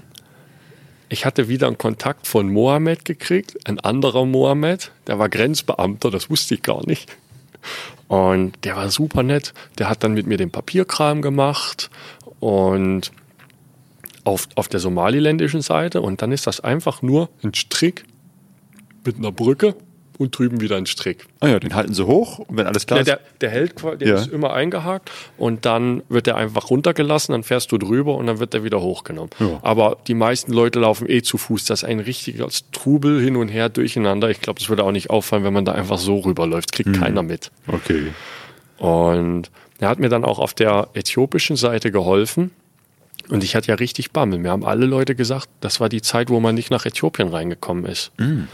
Da war das Motorrad gerade auf dem Schiff, da kam die Nachricht, die lassen keine Fahrzeuge mehr nach Äthiopien. Und dann dachte ich mir, naja, jetzt ist es eh vorbei, jetzt probierst du das. Du hast bis jetzt immer Glück gehabt, wird schon schief gehen. Ja. Und ja, ich habe dann auch, ach, ich bin dann in so eine WhatsApp-Gruppe reingekommen und die haben alle gesagt, nee, probier's gar nicht erst, du wirst an der Grenze abgewiesen und brauchst dann wieder ein Visum für das Land, wo du herkommst und so, das ist hoffnungslos und da wurden teilweise horrende Summen, ich glaube, der eine sollte 50.000 Dollar Cash für seine GS hinterlegen oder sowas, also wirklich utopisch. Und ich bin an, dann haben wir den, die Migration gemacht, super entspannt. Habe ich einfach mein Zeug abgegeben und draußen im Schatten gewartet und dann kam wieder einer raus, hat mir alles gegeben, hat gesagt, jo, das passt. Auch willkommen in Äthiopien. Ja. Dann sind wir zum Zoll, dann wurde das eigentlich erst spannend, aber wir machen gerade Mittag. Ah ja, okay. Und dann sagt der Mohammed, komm, wir gehen auch Mittagessen. Habe ich das Motorrad auf der anderen Seite der Grenze einfach stehen lassen, bei den Grenzbeamten, und bin wieder zurück nach Somaliland mit ihm gelaufen und wurde von ihm zum Mittagessen eingeladen. Und dann sind wir halt wieder zum Zoll. Ja. Dann war der Chef auch da und er meinte so, also ich habe ihm alles Carnet und keine Ahnung, alles, was ich so dachte, was ihn vielleicht interessieren könnte, habe ich ihm in so einem Stoß hingehalten. Ja. Und er guckte das so durch und guckte mich an, hielt mir alles entgegen und sagte, You're a tourist, you're free to go. Hey. Das war alles. Und ich dachte mir, ich bin im falschen Film. Das war ja super. Was erwartet das jetzt horrende Summen oder irgendwie Oder Probleme? dass es irgendwie Diskussionen Ja. gibt oder dass es anstrengend wird. Aber es war nix. ja. Dann habe ich mich von Mohammed verabschiedet und bin nach Äthiopien gefahren. Easy peasy. Ja. Und dann habe ich das auch in diese WhatsApp-Gruppe geschrieben und dann ging das gleich los. Dann sind die richtig, weil da gab es anscheinend viele Leute, die entweder oben im Sudan oder unten in Kenia festhingen und nicht weiterkamen.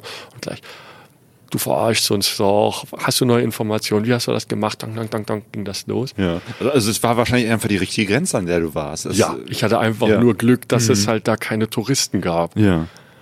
Und ich habe gesagt, sorry Leute, ich weiß es nicht. Ich bin einfach hingefahren und die haben mich durchgelassen. Ich habe keine Information. Ich habe mich einfach dumm gestellt. Klingt nach einer guten Strategie.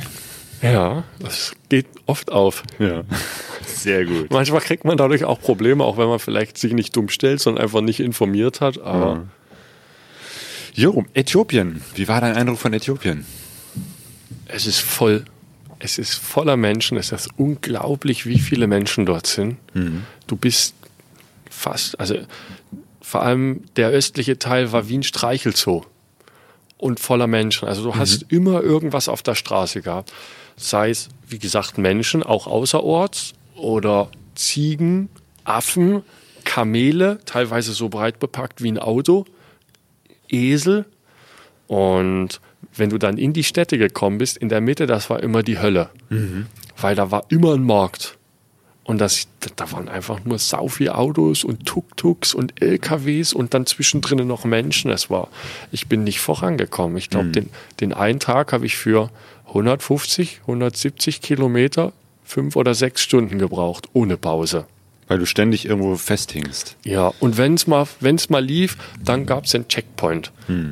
Also ist ja Bürgerkriegsland. Und da durfte ich alles ausräumen. Die Grenze war super easy, aber ich habe dann schon am ersten Tag gemerkt, dass die Checkpoints nicht super easy sind. Und dann wollten die alles sehen. Ich durfte je, die haben in meine Kamera reingeguckt, die haben die kleinen Taschen aufgemacht mit dem Reinigungszeug, die haben mich manchmal gefragt, was das für ein Reinigungsspray ist und so. Und also es war, dann haben die mich auch oft gefragt, was ich denn hier mache. So nach dem Motto, bist du blöd? Die haben mich gefragt, ob ich Journalist bin, ob ich Spion bin. Und äh, wenn ich das alles verneint habe, dann haben die mich ungläubig gefragt, was ich hier mache. Und dann haben sie mich auch immer gefragt, ob ich eine Waffe dabei habe. Wie gesagt, ich durfte alle Koffer aufmachen, das war ein Riesenaufwand. Und dann haben sie mich immer gefragt, ob ich eine Waffe bei habe. Ich so, nein. Warum? Es ist doch gefährlich hier, haben sie manchmal gefragt. Ich so, ja, aber wenn ich jetzt eine Waffe hätte, hätte ich ein Problem, oder? Ja, das stimmt.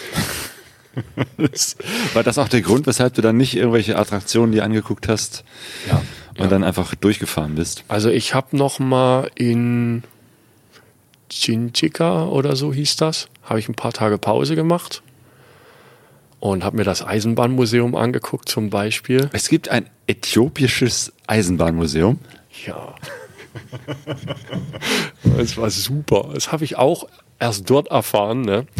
Und es ist eigentlich eine, Be eine Führung über einen Betriebshof. Aber es ist auch wie ein Museum. Also es ist quasi so eine Ach so, Zeitreise. die fährt noch.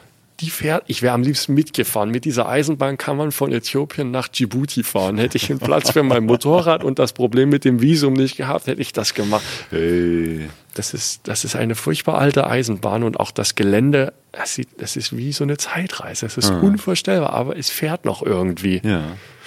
Die haben teilweise noch genietete Kesselwegen und sowas. Also, Also eine Dampflok. nee, ich meine, ich meine jetzt äh, so, wo man irgendwelche Flüssigkeiten so, oder sowas. Also okay. Dampflok, nee, die sind mit alten Dieselwagen gefahren. ja, Dieselzügen. Okay.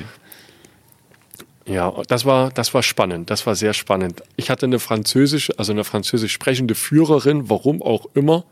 Habe natürlich nichts verstanden, aber, aber es war trotzdem klasse, das alles zu sehen. Und du bist dann durch diese Halle gelaufen, wo Leute gearbeitet haben und hast dir das angeguckt. Ja, das war super. Und dann Ja. war ja auch Fußball-WM zu der Zeit gerade. Genau, in welchem Zeitraum, wo, wann war denn das jetzt ungefähr, dass du da in Äthiop- Äthiopien warst?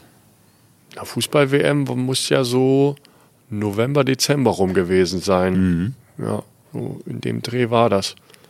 No Dezember, ich glaube. Also Ende November, Anfang Dezember war ich in Äthiopien. Und da war ich dann, ich weiß nicht, Marokko war das letzte afrikanische Team. Ich verfolge das ja nicht aktiv, aber das war das letzte afrikanische Team und hat gespielt im, ich keine Ahnung, Viertelfinale, Halbfinale, irgendwas. Und dann hatten die so ein, so wie so ein Public Viewing aufgebaut an dem großen Kreisverkehr vor dem Bahnhof. Und da waren haufenweise Menschen. Ne? Und ich saß dort. Ich wusste gar nicht, dass Spiel ist. Ich wollte einfach nur ein Bierchen trinken und habe mich dann da hingesetzt und das Geschehen beobachtet. Und dann haben die, ich glaube, im Elfmeterschießen oder so gewonnen. Und dann war das eine Wahnsinnsstimmung. Die sind total ausgerastet. Das, das war sehr schön, ja. Fadi in Äthiopien zur WM. Ja. Und irgendwann bist du dann rübergefahren nach Kenia. Ja, also ich bin dann durch den Osten, also durch, also von Ost nach West einmal quer rüber und habe mich dann aus gegebenen Gründen relativ schnell dazu entschieden, dass ich jetzt doch nach Kenia möchte. Ähm, und bin dann, ja, ich weiß, auf jeden Fall noch, ja, eine Woche ungefähr vor Weihnachten bin ich dann nach Kenia über die Grenze gefahren in Moyale. Aber das hat funktioniert? Ja, ja, das hat ohne Probleme funktioniert. Und ich habe halt auch einfach nicht beim Zoll von Äthiopien nochmal angehalten, weil warum? Ich hatte ja eh keine Papiere von denen und habe dann halt einfach wieder im Zoll von Kenia eingecheckt. Okay. Ja, Kenia, ein Land, das ich äh, mittlerweile auch kenne. Äh, und ich habe gesehen, du warst sogar am Lake Naivasha im Fisherman's Camp, wo Sonja und ich auch waren damals. ja. Da habe ich Schöner Weihnachten Ort, ne? verbracht. Jo. Ah, ja, genau, ich, äh, Sonja raunt mir gerade zu. Äh, wir hatten eine, eine äh, Tüte mit, mit Nudeln dabei, die uns Affen äh, da auf dem äh, Camp geklaut haben. Hast du die auch gesehen? Ja, klar, die sind da ja immer. Ja. Die kommen ja jeden Morgen raus. die diebischen Affen, ja. Ja, ja. Ja. Und die Nilpferde nachmittags, Ja. Das ist total super. Ja. Ja, ich fahre ja traditionell, seitdem ich den Führerschein habe, jeden Heiligabend Motorrad. Ah. Und das war ja klasse. Ich bin Motorrad gefahren und habe Zebras und Antilopen gesehen. Und dann bin ich wiedergekommen und habe zwischen den Nilpferden in Anführungszeichen geparkt. Das war, das war richtig gut. Ein ganz besonderes Weihnachten. Ja, Jo. es hat sich nicht wie Weihnachten angefühlt. nee, ne? Bei, weiß ich nicht, 30 Grad oder was? Ich glaube, ganz so warm ist es da oben nicht, aber so schöne 25. Aber die feiern ja auch kein Weihnachten so richtig. Also da gibt es keine Weihnachtsstimmung. Ja. Und genau, kurz danach ist dann Silvester. Wie hast du das verbracht? Ähm, in Nairobi, Aha. In der Hauptstadt. in der Hauptstadt. Es war, ja, ich meine, es ist halt auch ein relativ armes Land. Ne? Ich meine, das ist das wirtschaftsstärkste Land dort in Ostafrika, aber das ist natürlich nicht zu vergleichen mit unseren Standards. Ja, ja, ja. Also im Vergleich zu Äthiopien ist das reich, aber trotzdem nicht reich. Und das, das Feuerwerk in Nairobi war tatsächlich, also für, für so eine riesen Hauptstadt, echt jämmerlich. Ja, äh, Nairobi, das ist echt auch nochmal eine ganz eigene Welt, ne? Diese riesengroße Stadt mit Skyline, aber auch mit unendlich viel Armut, äh, knallbunt, äh, voller Menschen, wilden Verkehr, so habe ich es kennengelernt. Ja. Was war dein Eindruck von Nairobi? Am spannendsten fand ich ja diese, diese super getunten, lauten, bunt angemalten Busse. Ich weiß Ja, gar nicht, wie Matatus. die hießen. Ja, na, die Matatus fahren ja auch relativ schlicht über Land, aber die haben ja in Nairobi diese ganz besonders verrückten. Ja, Ja, diese ja genau, Disco-Busse. Disco, blinkende Lichtern. Ja. ja, ja ist Und teilweise irgendwelchen Marvel-Designs drauf und Stoßstangen-Spoiler dran. Also, fahrende Kunstwerke. ja. Die fand ich am beeindruckend. Das war Ja. das Coolste eigentlich, ja. Ansonsten fand ich, ich bin nicht so der Stadttyp. Nairobi fand Mhm. ich jetzt, hat mich nicht so vom Hocker gehauen. Ich bin dann relativ schnell, doch relativ schnell nach Neujahr bin ich dann an die Küste gefahren und auch ziemlich lang versackt. Mhm. Also ich war auch, ich war auch echt ausgelaugt. Das erst, also Äthiopien war super anstrengend und ich hatte so die ersten paar Tage Urlaub in Anführungszeichen genommen äh, am Fisherman's Camp in, am Lake Naivasha? Genau, Lake, Lake Naivasha. Und dann dachte ich mir, jetzt machst du noch mal ein paar richtig schöne Tage an der Küste. Und da sind dann, ich glaube, drei Wochen draus geworden. Äh, okay, du brauchtest erstmal Erholung. Ja, Ja, weil die Küste von, von Kenia, das ist ja dann, ne, ist einfach touristisch, glaube ich, erschlossen, ne? Also ich ich, hab- da war ich noch nie, aber es ist, sieht aus wie aus so einem Prospekt. Ne? Ich war dann in Tiwi am, ah, wie hieß das? Ist ja, also das ist da ein bekannter Campingplatz, aber da ist eigentlich auch der Hund begraben. Und da kannst du, wenn du willst, sogar auf dem Sand zelten, was ich ja blöd finde. Ich habe dort in der Hängematte geschlafen, neben meinem Motorrad. ah, zwischen den Äffchen und dann mit Blick auf diesen weißen Strand mit Kokospalmen und boah, es war einfach nur super, ne? ja, ich bin mittlerweile auch Hängematten-Fan. Das äh, kann ich gut nachvollziehen. Ja, und coole Leute dort auch kennengelernt. Ein Deutscher, der dort mit seinem T2-Bus steht, der wohnt seit Jahren in Kenia, war Buschpilot, ist mittlerweile ähm, Rentner. Ja, verrückte Leute getroffen. Und dann war ich mal ein paar Tage, Wochen in Diani, dann war ich wieder auf dem Campingplatz, da bin ich so ein bisschen hin und her gependelt. Diani ist halt der Touri-Ort, also wenn man Party machen will, geht man dahin. Okay. Da gibt's Disco an Bar, an Disco an Bar. Und dann bin ich noch mal hoch nach, wie hieß das? Das ist nördlich von Mombasa. Genau, Mombasa ist ja auch äh, eine bekanntere Stadt. Äh, touristisch bin ich auch nie gewesen, aber zumindestens, äh, wenn man irgendwie Urlaub in Kenia macht, ist äh, neben Nairobi natürlich Mombasa irgendwie so ein, so ein Anlaufpunkt. Ja, da bin ich immer nur durchgefahren. Der Verkehr dort ist die Hölle und es hat mir nicht so gefallen. Äh, Wie touristisch ist Diani auf jeden Fall. Und die, ich weiß nicht mehr, wie die Stadt hieß. Das, die ist auch mit äh, Mombasa quasi zusammengewachsen mittlerweile. Und dort war ich beim Speed Shop Kenia, beim Heino. Weiß nicht, ob der das was sagt. Nee. Das ist, der hat auch so einen YouTube-Kanal und so. Das ist so ein verrückter Typ, der seit glaub, 30 Jahren oder so in Kenia wohnt. Und ich hatte da so ein paar Problemchen mit meinem Motorrad wieder. ich weiß gar nicht, ich glaube, der Tank war wieder undicht und ich hatte keinen Strom mehr. Batterie und Laderegler war tot. Ne? Das wäre für jeden anderen ein Riesenproblem. Diesel fährt halt auch ohne Strom, ist ja Selbstzünder. Ah, ja, du brauchst gar keinen Zündfunken, ne? Nee, Hey. ich habe da so einen kleinen Hebel dran Ja. und dann muss man die antreten und dann fährt die, bis man den Hebel wieder umdreht oder der Diesel leer Genau. und, und ist. Kickstarter ist dran. Ja, Cool. Und da bin ich halt, ich glaube, zwei Wochen oder so bin ich einfach ohne Licht und ohne alles rumgefahren. Der Motor lief ja. auch keinen, ne? Nee, das interessiert da keinen. Ja. Ja, und dann bin ich beim Heino, gew- da gibt's tatsächlich auch ein paar Videos von mir, weil der ja auch YouTube macht, wie ich dort bin. Das ist, das ist ein verrückter Typ, sehr sympathisch. Hat Speed Shop Kenia. Genau. Der baut auch, der hat auch so Eigenbau-Buggies dort stehen gehabt und wild umgebaute Motorräder und die haben auch eine Farm, wo die so, ich weiß nicht, wie man das nennen soll, ökologisch, autark Sachen, zum Beispiel eine Fischfarm und dann tun die so irgendwie Larven züchten aus Biomüll, den die von den Hotels einsammeln und diese Larven sind dann wieder Futter für die Fische und für die Hühner, die die haben und mit dem Humus tun sie dann wieder Pflanzen wachsen lassen und alles läuft mit Solar. Das ist eigentlich ein cooles Projekt. Fundi Kipussa heißen die. Und ja, da war ich dann auch eine Weile, so ein paar Tage. Ja, richtig, also war super dort, ne? Ja. Das sind auch viele verrückte Menschen irgendwie, ne? Also, was heißt viele, aber so ein paar. Da war gerade ein Freund vom Heino da und so. Also, es ist sehr familiär gewesen. Hat auch gleich, ich bin dort angekommen, ich war unangemeldet, bin einfach dahin gefahren und Ja. er so, boah, was? Und ich war noch in der Lederkluft, da hatte ich schon die Kamera im Gesicht. Also, in dem Video sieht man, wie ich im Hintergrund meine Hose ausziehe. Das muss ich mir mal anschauen. Ja, ja. Äh, genau, und dann habe ich dort auch gleich ein Bett gekriegt und so. Also ich habe dann dort quasi in der Werkstatt geschlafen. Und nicht in der Werkstatt, aber in dem Gelände, in dem Ja. Werkstattgelände Okay. gepennt. Und dann ging es für mich weiter nach Tansania. Ja.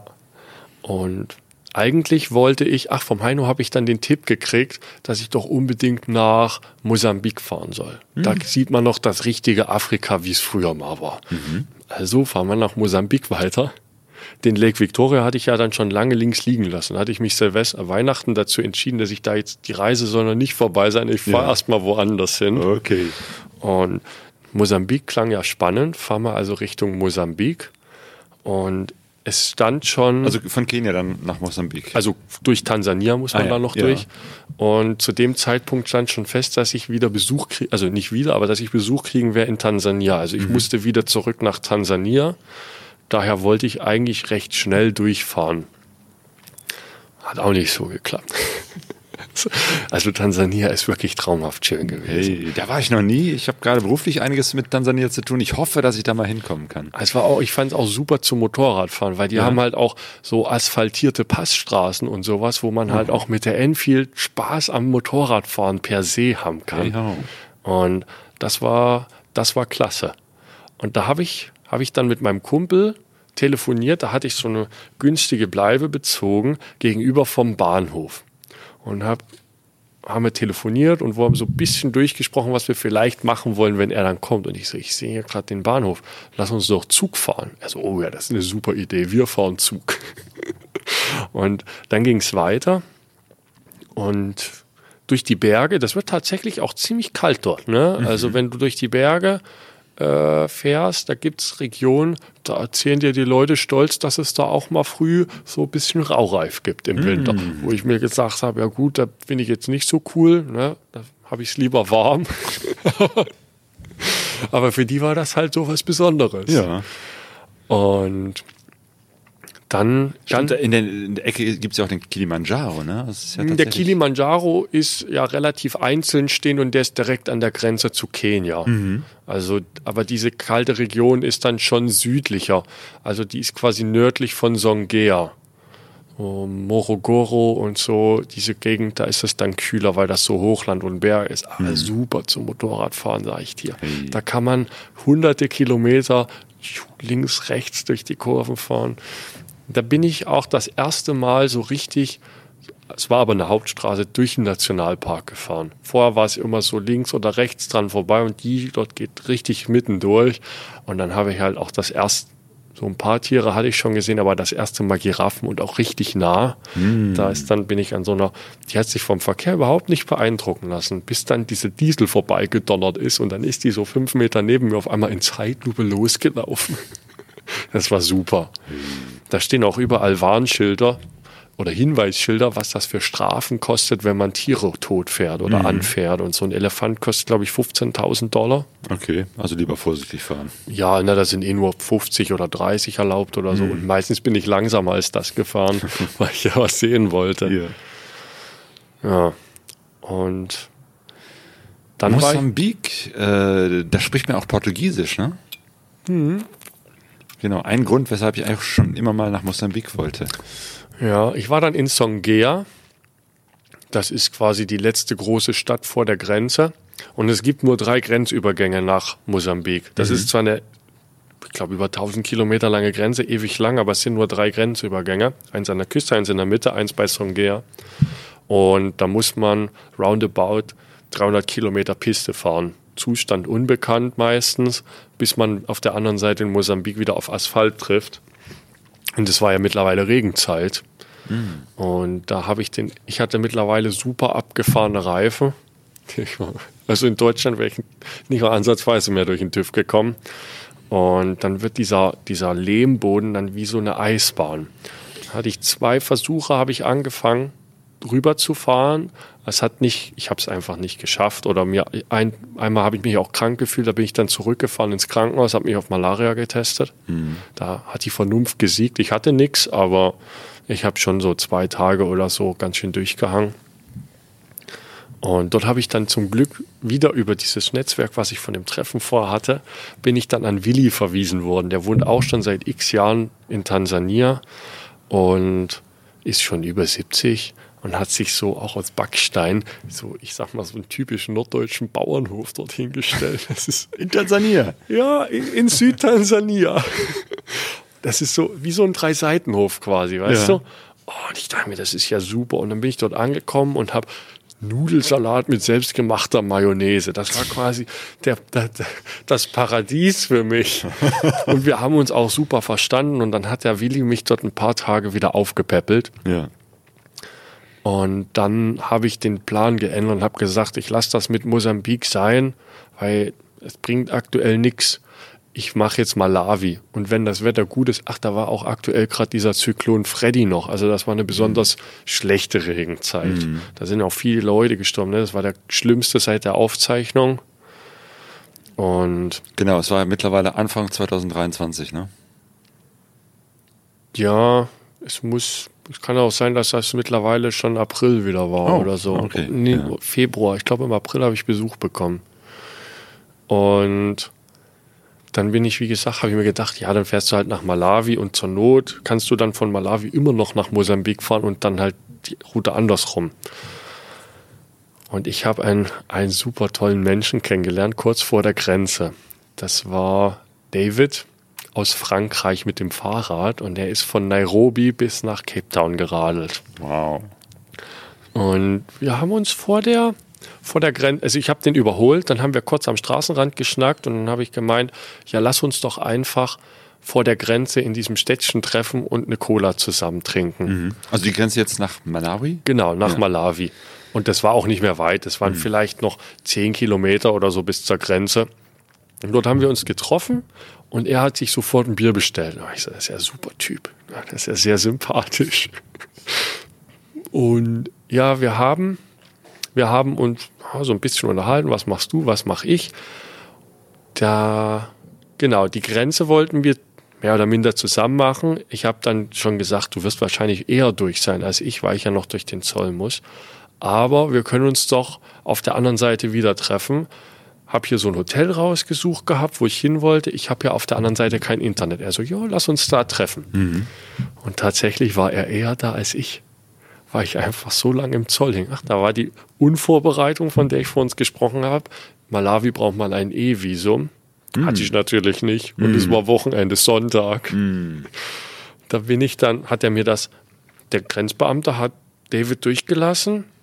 Der hatte eins. Der, der wusste Ein das, ja, der hatte eins. Und ich, ich wurde dann erstmal separat genommen und dann dachte ich mir schon, Mist, jetzt darfst du wahrscheinlich gleich wieder 50 Dollar für dein Tansania-Visum bezahlen. Super. Aber er hat dann, hat mich dann in das Büro genommen. Der Computer funktioniert nicht. Müssen wir erst mal warten. Und nach einer Viertelstunde, 20 Minuten funktionierte der Computer wieder. Und was hat er gemacht? Hat mir nur die Internetseite aufgemacht von der Regierung, um mir zu zeigen, dass es wirklich so ist, dass man nur ein E-Visum, also dass, dass nur noch das E-Visum gültig ist. Ja. Danke. Und als er das fertig hatte, greift er neben sich in die Schublade, holt einen Wisch raus und sagt, hier füll das aus. Und dann habe ich das Visum so bekommen. Und das war dann auch noch zwei Dollar günstiger, als wenn man das online gemacht hätte. Hat halt nur mehr Zeit gedauert. Okay. Der Zoll hat dann auch noch mal eine Weile gedauert, weil ich kein Schmiergeld zahlen wollte und auch nicht gemacht habe. Aber das hat die Sache natürlich nicht beschleunigt. Aber irgendwann war ich damit auch durch. Und dann bin ich im Dunkeln die ersten 50 Kilometer, glaube ich, bis zur ersten Stadt durch Malawi gefahren. Was in Afrika im Dunkeln fahren ist nicht zu empfehlen. Du hast sehr viele Fußgänger und Fahrradfahrer, die natürlich unbeleuchtet sind und die Autos, die blenden alle. Aber man, das Visier ist dann meistens schon ziemlich vermatscht von den Fliegen und allem Zeugs, von den Insekten. Deswegen, du siehst nichts, wenn dir da einer entgegenkommt mit Ja. Licht oder Aufblendlicht. Aber wenn man das aufmacht, dann sieht man auch nichts, weil man die Augen voller Fliegen hat. Ja, Also das ist nicht so die schönste Erfahrung. Das Ja. habe ich immer versucht zu vermeiden. An den Grenzen Ja. ging es halt manchmal nicht anders. Und da haben wir uns im Hotel getroffen und wir sind tatsächlich, ich war zwölf Tage mit ihm zusammen unterwegs. Ne? Ich mit dem Hey. Motorrad und er mit dem Fahrrad. Ja. Immer aus verschiedenen Gründen, manchmal geplant, manchmal nicht geplant. Das eine, de- den zweiten Tag zum Beispiel haben wir dann gesagt, er wollte zur Mushroom Farm, hieß das. Das war so ein Hostel oben auf dem Berg. Hat er mir dieses, so, so ein Höhenprofil gezeigt. Und der, das ging immer flach am Lake Malawi lang, der übrigens traumhaft schön ist. Ne? So wie Adriaküste quasi. Oh. Richtig Tiefblau Ja. oder so Azurblau, ist richtig schön.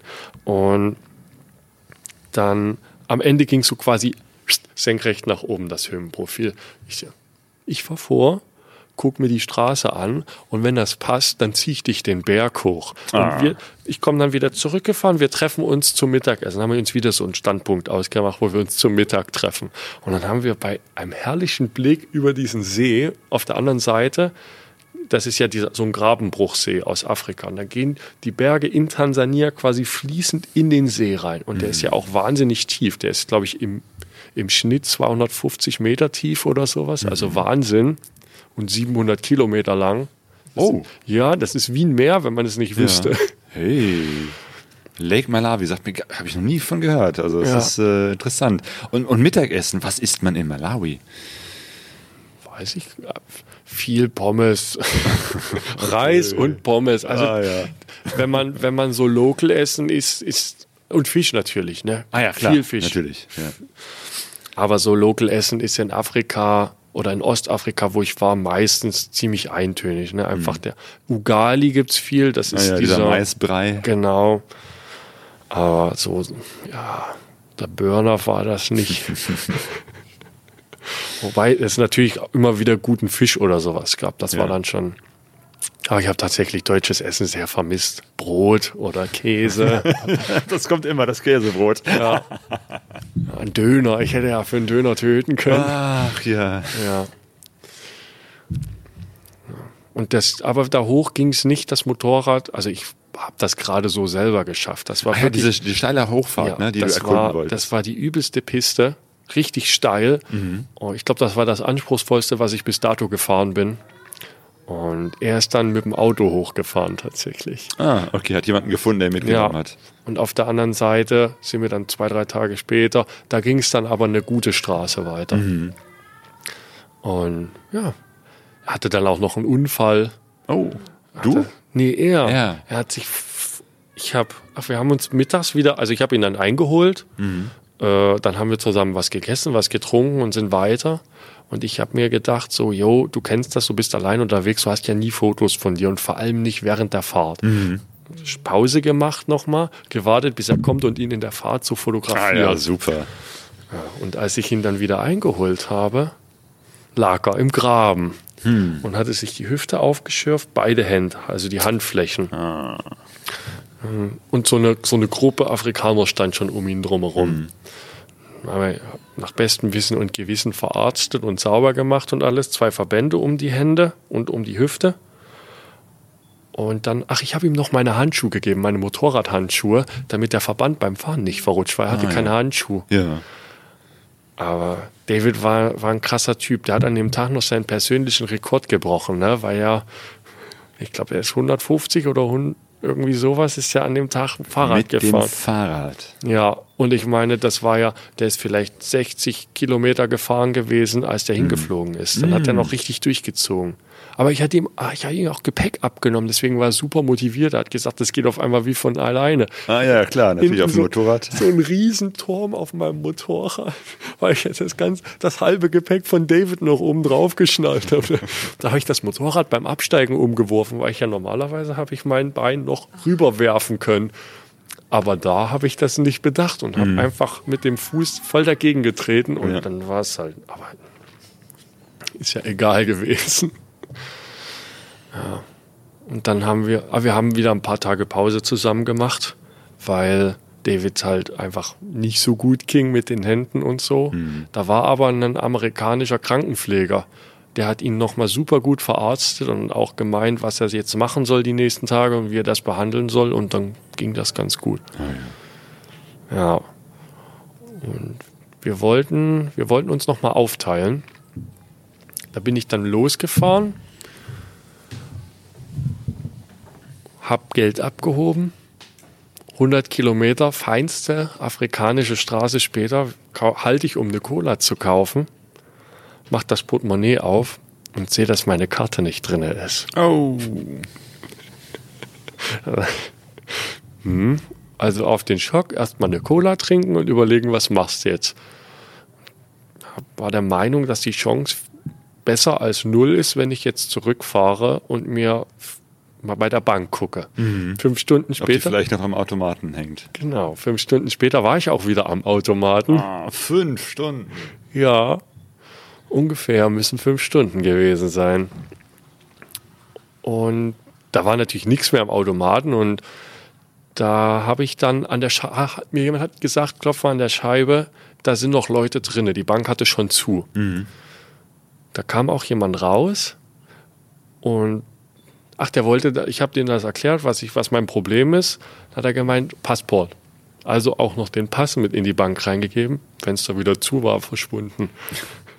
Zehn Minuten später kommt jemand zu mir mit meiner Kreditkarte und meinem Reisepass. Hey. Mitten in Malawi. Ja. Und was macht man als nächstes? Man ruft David an und fragt, wo bist du?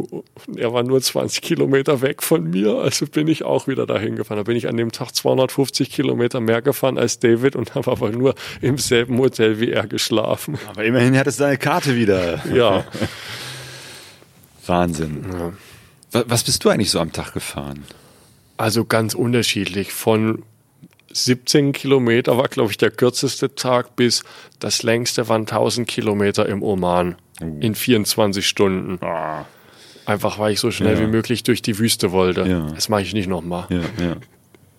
Das war nicht schön. Aber so Wohlfühl waren so 300, 350. Also bei guter Straße. Wenn jetzt Piste oder nur Schlaglöcher sind, dann kommt das halt auch ganz schnell runter. Aber ja. in Malawi und auch in Tansania in der Regenzeit hatte ich dann Probleme damit, dass mir alles weggeschimmelt ist.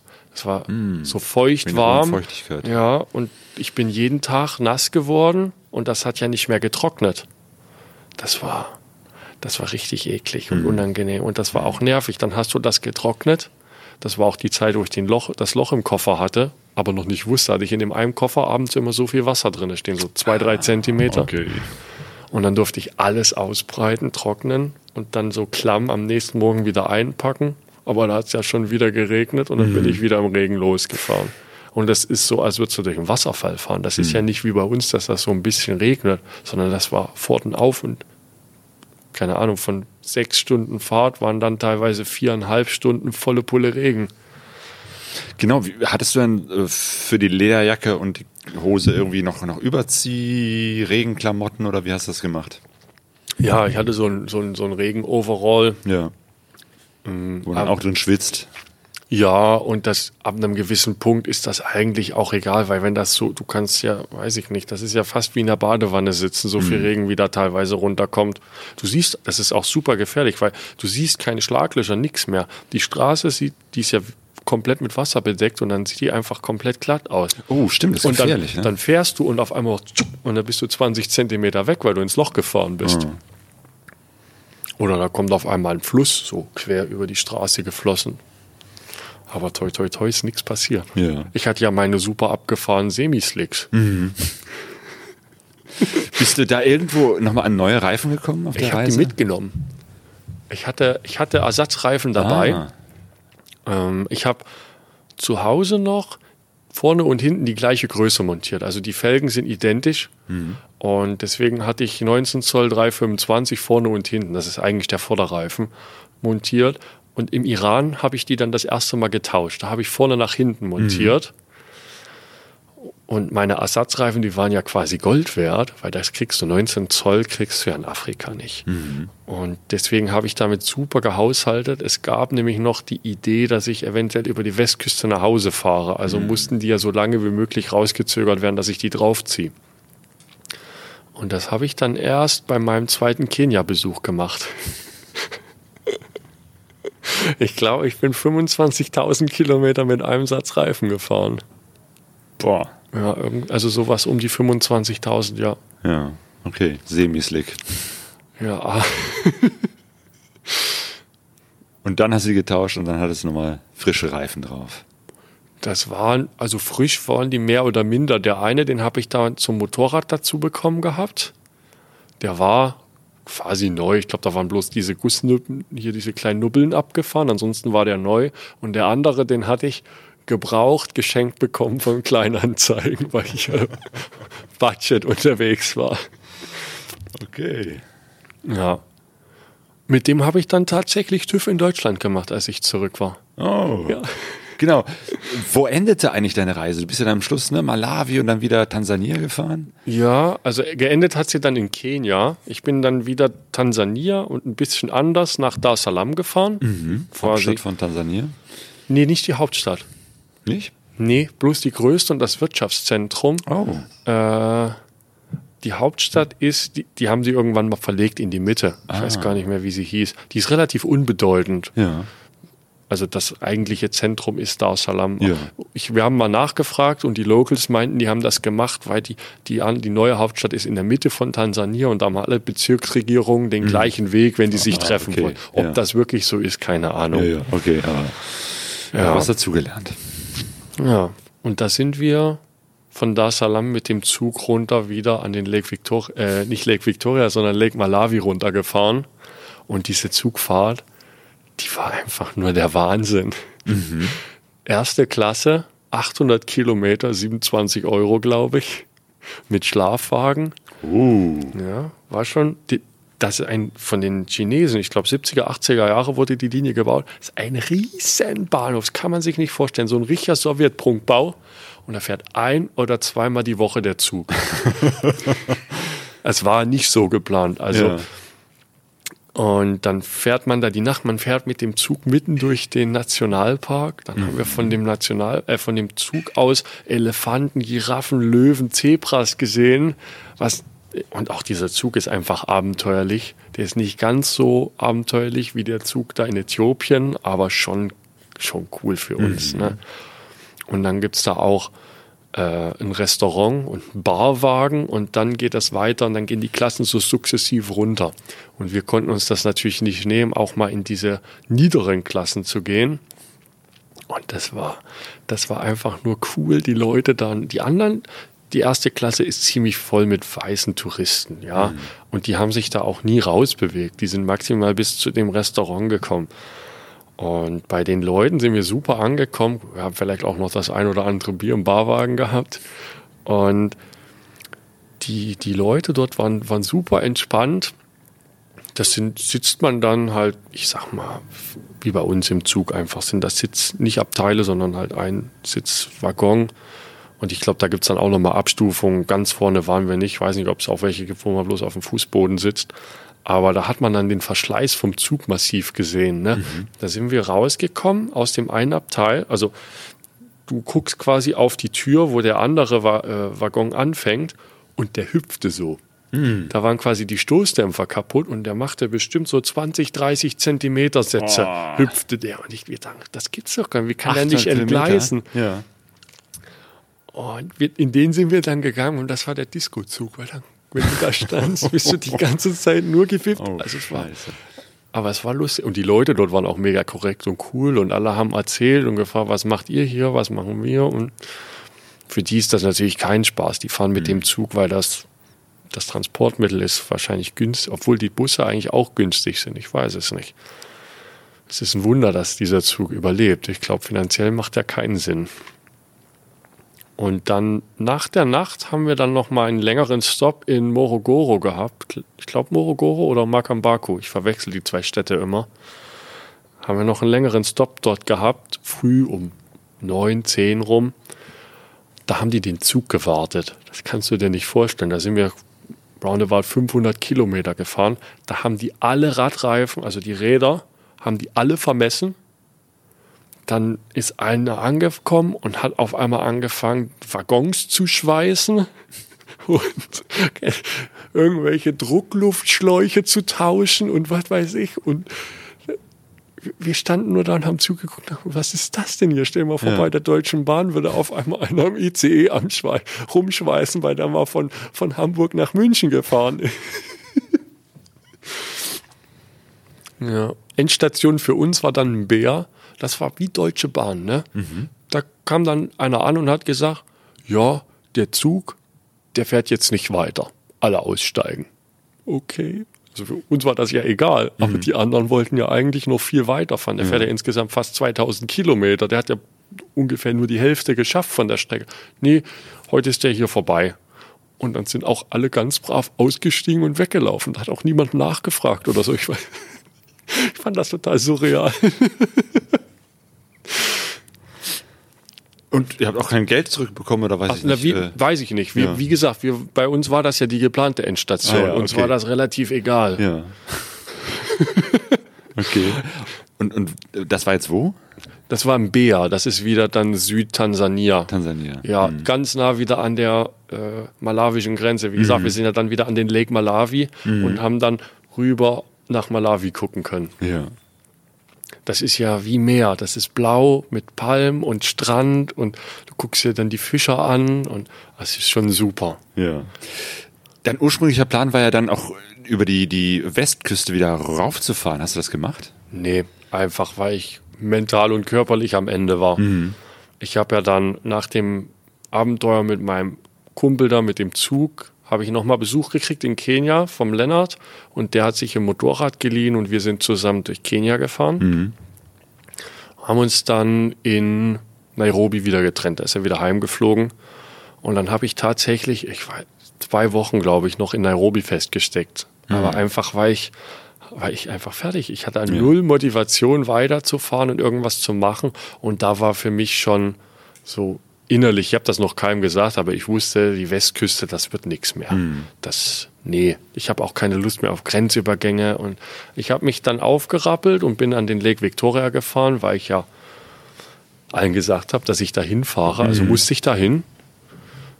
Und das war super schön. Das hätte ich nicht erwartet. Es war so traumhaft schön nochmal. Ich habe zu, auch, ich glaube, bei iOverlander einen Campingplatz gefunden und habe die Hängematte am See unter Vogelnestern aufgespannt. Überall waren bunte Vögel. Es hat die ganze Zeit gezwitschert, geschnattert. Am Ufer waren riesengroße Eidechsen. Es standen überall diese Wasservögel, die du ja auch vom Lake Naivasha kennst und so. Ey, das war, das war nochmal richtig gut. Da gab es kein Internet. Da habe ich drei, Ta drei Nächte, drei oder vier Nächte war ich dort, weil ich einfach mir dachte, yo, hier bleibst du. Hier ist ja, Ja. super. Einfach nur für mich. Da war auch sonst niemand. Ich war der einzige Gast. Ah. Und ja, ach, ich hatte dieses East African Visum. Ich weiß nicht, ob das was sagt. Nee. Das ist ähm, Kenia, Uganda und Ruanda. Und du kannst in den Ländern, wie du willst, quasi wie bei uns im Schengen-Raum hin und her fahren. Bloß, Ja. dass es aber noch eine Grenzkontrolle gibt. Aber du kannst dir quasi den Pass vollstempeln, indem du 90 Tage lang jeden Tag über die Grenze fährst, wenn du da Lust zu hast. Und ja, dann bin ich nach Uganda. Noch, ja, Nilquelle wollte ich ja sehen, ne? die ist ja, ja, in Uganda. ja. Das, ja, dort war es auch ganz schön. Da gibt es auch tolle Vögel und auch riesige Eidechsen nochmal, die waren bestimmt zwei Meter lang oder so. Die sind dann, die schwimmen durchs Wasser und das sieht eigentlich aus wie so ein Krokodil für, für mich als Laien. Das war spannend. Da haben wir so eine kleine Bootstour gemacht. Und da war es dann wahrscheinlich auch ri- richtig grün wieder, ne? Ja, ja. Ja, es- aber ja, es ist schon traurig, das ist halt viel weggeholzt auch. Ich glaube, früher war das mal richtig grün. Aber ich meine, man kann es denen ja auch nicht verübeln. Die Menschen müssen ja auch von irgendwas leben, ne? Aber viel, viel ist, ich glaube, ich wäre gerne 40 oder 30 Jahre eher dort gewesen. Und das Beste an Uganda ist, du kommst mit dem Motorrad in die Nationalparks rein. Oh, hey. Ja. Wahrscheinlich nicht mehr lange, ich weiß es nicht, aber das ist so eins der wenigen Länder, wo man das machen kann. Ja. Und das habe ich natürlich auch gemacht. Ne? Und ich weiß gar nicht, wie der hieß, der Nationalpark. Da ist so ein Nilwasserfall drin. Ne? Das war, das war sehr beeindruckend. Da bin ich relativ spät abends angekommen und dann so in der Dämmerung noch bis zum Camp gefahren. Du kannst dort nicht wild campen. Ich glaube, da passen die auch auf. Und dort habe ich einen, ich glaube, Belgier kennengelernt. Der war auch mit dem Motorrad dort. Der lebt aber, der arbeitete für die UN oder irgendwas. Und der hatte so eine alte Afrika-Twin und war auch gerade dort in dem Nationalpark ein paar Tage Urlaub machen.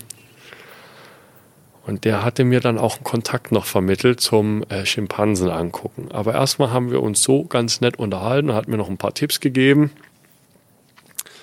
Und dann bin ich früh morgens losgefahren. Ich wollte unbedingt Löwe sehen. Und die sind ja früh zum Sonnenaufgang so aktiv noch, bevor die sich dann hinpflanzen. Ich hatte kein Glück, aber dafür habe ich mich viermal an dem Tag lang gemacht. Oh. Das war das erste Mal auf der ganzen Reise. Ne? Vorher habe ich nur das Motorrad halt umgeworfen, einmal beim Absteigen. Aber ansonsten bin ich nicht einmal hingefallen, aber Hey. an dem Tag viermal. aber es ist nichts passiert. Ja. Mhm. Fußraste ein bisschen verbogen, ansonsten nichts. Aber es ist schon, vor allem zum Sonnenaufgang dort mit, den, mit dem Motorrad alleine durch diesen Nationalpark zu fahren Mhm. und dann überall Zebras, unzählige Wasserbüffel und Antilopen und was auch immer alles zu sehen. An dem Tag habe ich bestimmt 100 Giraffen gesehen oder so. Das war wie bei Jurassic Park, wenn du so in die Ebene reinguckst und diese Langhalssaurier siehst. So war das mit Giraffen. Und auch Elefanten und ja, es war, das war richtig gut. Das war super. Und da ich wusste, dass es in dem Nationalpark auch Schimpansen gibt, aber ich dachte, ja, das ist halt, das ist viel zu teuer, das mache ich nicht. Aber der Belgier hat mir einen Kontakt gegeben von einem Ranger. Das war dann ein bisschen ab vom Nationalpark, da war auch ein Waldstück. Und dort konnte ich für 25 Dollar Schimpansen sehen, wilde, die dort so eine Familie, ich glaube, das waren 50 Tiere oder so, also war richtig groß. Das heißt, die haben gezeigt, wo die sind? Ja, na, die sind dort immer. Ja, so, die sind ja. dort immer, die beschützen die quasi auch. Ne? Ah, ja. Also weil da ringsrum sind dann überall Zuckerrohrplantagen, wahrscheinlich damit nicht noch mehr weggesägt wird und ein bisschen Geld dazu verdienen. Ähm, Ja, dann gehst du mit so einem Ranger oder mit dem Ranger da rein und es war tatsächlich auch überhaupt nicht schwer, die zu finden oder so, weil das einfach so eine Riesengruppe war. Die sind dann, die, unter, die haben eine große Familie und unterteilen sich dann täglich in verschiedene kleine Untergruppen, die dann so eher lose sind. Und da hast du alles gehabt, von Babys bis hin zu so dem Alpha-Tier. Und die wiegen ja auch 60 Kilo oder so, ne? Die sind richtig, richtig groß, wie wir quasi. Das ist schon sehr spannend. Dann wirft dieses Alpha-Menschen auf einmal riesige Äste runter. Und wir dachten, das wirft er auf uns, um uns zu vertreiben oder so. Und dann, ja, so, nee, nee, nee. Der räumt den Wald auf. Der tut Unfälle vermeiden, weil er diese losen Äste, wenn das einer greift, stürzt er ja ab. Ne? Und deswegen räumt er da die Kronen auf. Hey, Also, Ordnung. Das fand ich, fand Ja. ich sehr spannend. Und das, ja. Danach ist es dann schon fast vorbei gewesen. Ne? Ja. Bin ich noch mal ein bisschen nördlicher in Kenia reingefahren, durch die Berge durchgefahren da gab es auch nochmal tolle Motorradstrecken. Da habe ich auch an einem Sonntag nochmal so eine Genussfahrt gemacht, was ich schon seit Monaten nicht mehr gemacht habe. Und von, von dort ging es dann relativ zielstrebig wieder nach Nairobi. Und der, den Flug zurück organisieren, das ging dann po ab, also ganz schnell. Ich glaube, in einer Woche war das Motorrad weg und ich war ein oder zwei Tage nach dem Motorrad in Deutschland. Das heißt, du konntest das Motorrad verfliegen von Nairobi zurück nach Deutschland. Ja, das war auch billiger, als es zu verschiffen von Mombasa nach Hamburg, was ja Irrsinn ist eigentlich. Deswegen habe ich gesagt, das fliegt das Motorrad. Okay. Und dann bist du wieder zurückgekommen. Das, das muss ja ein Wahnsinnsschritt gewesen sein. Vor allem dann mit dem Flugzeug so schnell, eben noch in Nairobi und dann plötzlich in Deutschland. Ja, aber ich habe es mir auch echt herbeigesehen mittlerweile dann. Ja. Also ich habe das richtig gemacht, dass ich nochmal Uganda und den Lake Victoria und alles mitgenommen habe, weil das war nochmal richtig, richtig schöne zwei, drei Wochen. Die waren einfach super. Mhm. Aber dann hat es mir auch gereicht. Ja. Und Du warst ja dann über ein Jahr. Wie lange warst du ein unterwegs? Jahr, zwei oder drei Monate so Ja. in dem Dreh. Boah.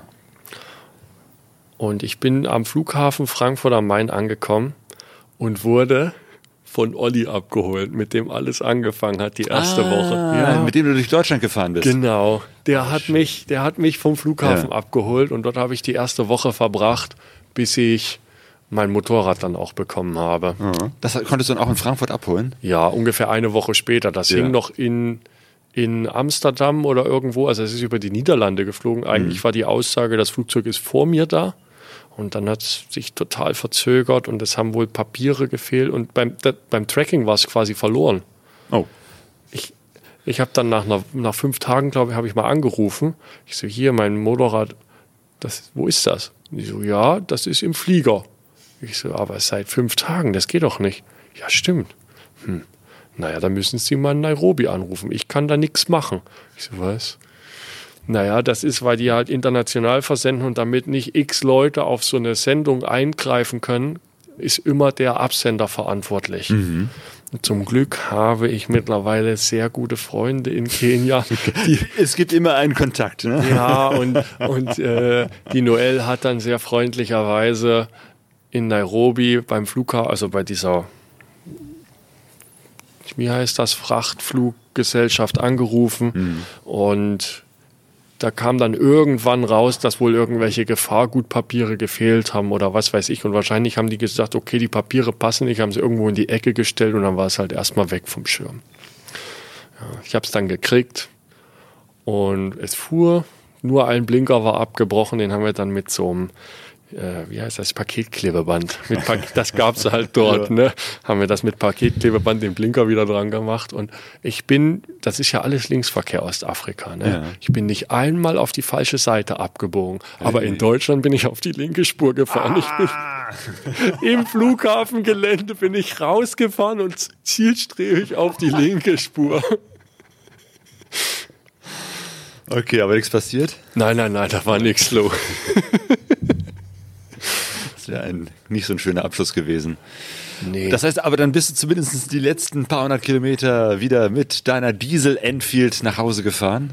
Ich war tatsächlich, ich glaube, ich war einen Monat in Deutschland, bevor ich nach Dresden gekommen bin Ja. oder so. Ich war erstmal nur unterwegs. Ja.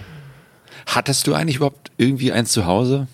Nein, also ich bin halt bei meinem Vater gemeldet gewesen, Naja. aber ansonsten, da ist nichts mehr. Ich habe noch einen Keller mit ein paar Klamotten und so, aber das war's. Auf zwei Motorräder noch. Ja. Der krönende Abschluss von der Reise war eigentlich in Darmstadt. Ich habe das Motorrad genau pünktlich aus dem Flughafen rausgekriegt. Und da war in Darmstadt auf der Radrennbahn ist so ein Oldtimer-Treffen und so ein, ich nenne es mal Showrennen. Und da durfte ich mitfahren. Ach. Und da bin ich dann mit vollem Afrika-Gepäck auf dem Diesel in dieser, das ist ja bloß so ein Oval mit hochgezogenen Kurven. Bin ich da mit der Diesel, also das hat einen Heidenspaß gemacht, das war super, ne? Und dann haben die auch gesagt, dass ich in 15 Jahren, wo es dieses Event gibt, der Erste bin, der mit Gepäck gefahren ist. Das, hat, das war richtig schön, das Ja. war so, das hat nochmal quasi aus dem Flughafen auf die Rennstrecke. Ja, was für ein Abschluss von, von so einer unglaublichen Reise. Jo, und jetzt bist du schon seit ein paar Monaten wieder hier in Deutschland. Ja, ungefähr drei. Wahrscheinlich Ja. sind es mittlerweile fast vier. Die Zeit rennt ja immer. Haben wir jetzt Oktober, ne? Ja. Ja. ja. Und bist du irgendwie angekommen mittlerweile? Jein.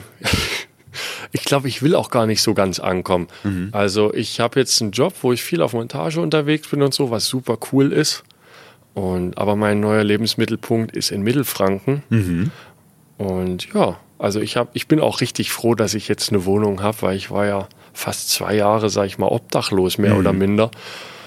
Und ja, das ist, das ist wirklich ein schönes Gefühl, dass man jetzt, wo man immer hin kann. Ne? Das ist Ja. halt jetzt mein Zuhause, ne? obwohl es nur noch eine leere Wohnung ist, weil ich bin ja jetzt schon wieder vier Wochen nicht dort. Na gut, aber man wird ja bescheiden durch das Reisen. Ja. Ja, das braucht man schon. Würdest du diese Reise, so wie sie gemacht hast, nochmal so machen? Ja. Ja.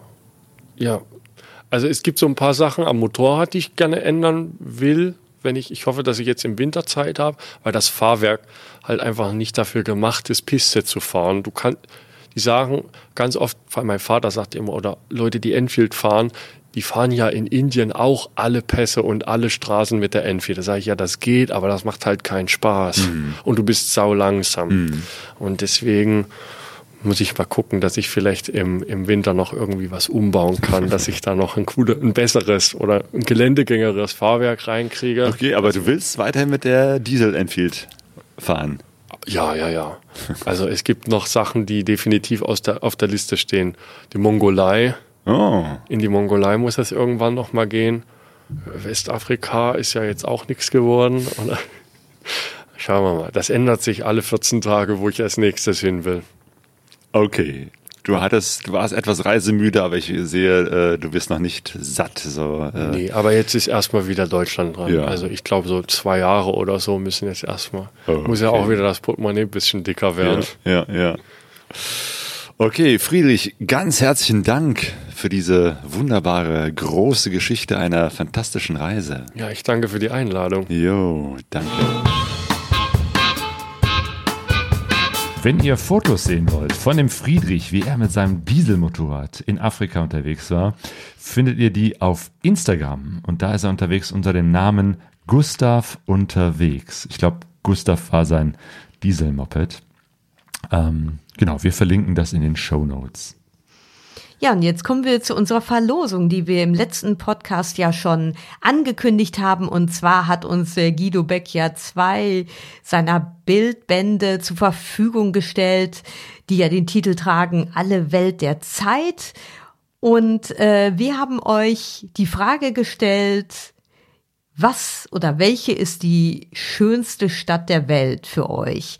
Und da haben wir auf Instagram ganz viele Antworten gekriegt, aber auch eine per Mail und die Gewinner davon, von diesen beiden Bildbänden sind zum einen Wheels Wave Create. Die haben nämlich gesagt, ähm, die schönste Stadt, also der oder die, die schönste Stadt ist San Sebastian. Genau, die haben ein Bildband gewonnen. Und Florian aus München hat gesagt, Bochum. Ja. Herzlichen Glückwunsch. Dass ein Münchner Bochum als die schönste Stadt äh, äh, bezeichnet, das kann, glaube ich, nur an der guten Currywurst in Bochum liegen. Definitiv. Äh, würde es einen Sonderpreis für die schönste Antwort geben, hätte der Alex die bekommen. Ähm, weil der schrieb, die schönste Stadt ist für mich da, wo weltoffene Reisende willkommen sind. Boah, das, das, das ist sowas, das hat so eine Qualität von so einem, wie nennt man das? So einer Tapetenaufschrift. Wandtattoo. Wandtattoo. Sehr schön. Ja, wir möchten noch hinweisen auf unser Pegaso-Reise-T-Shirt. Das gibt's bei Dirty Rocks. Und das verlinken wir ebenfalls in den Shownotes auf pegasoreise.de. Und wir sagen Tschüss, bis zum nächsten Mal. Macht's gut und gute Reise.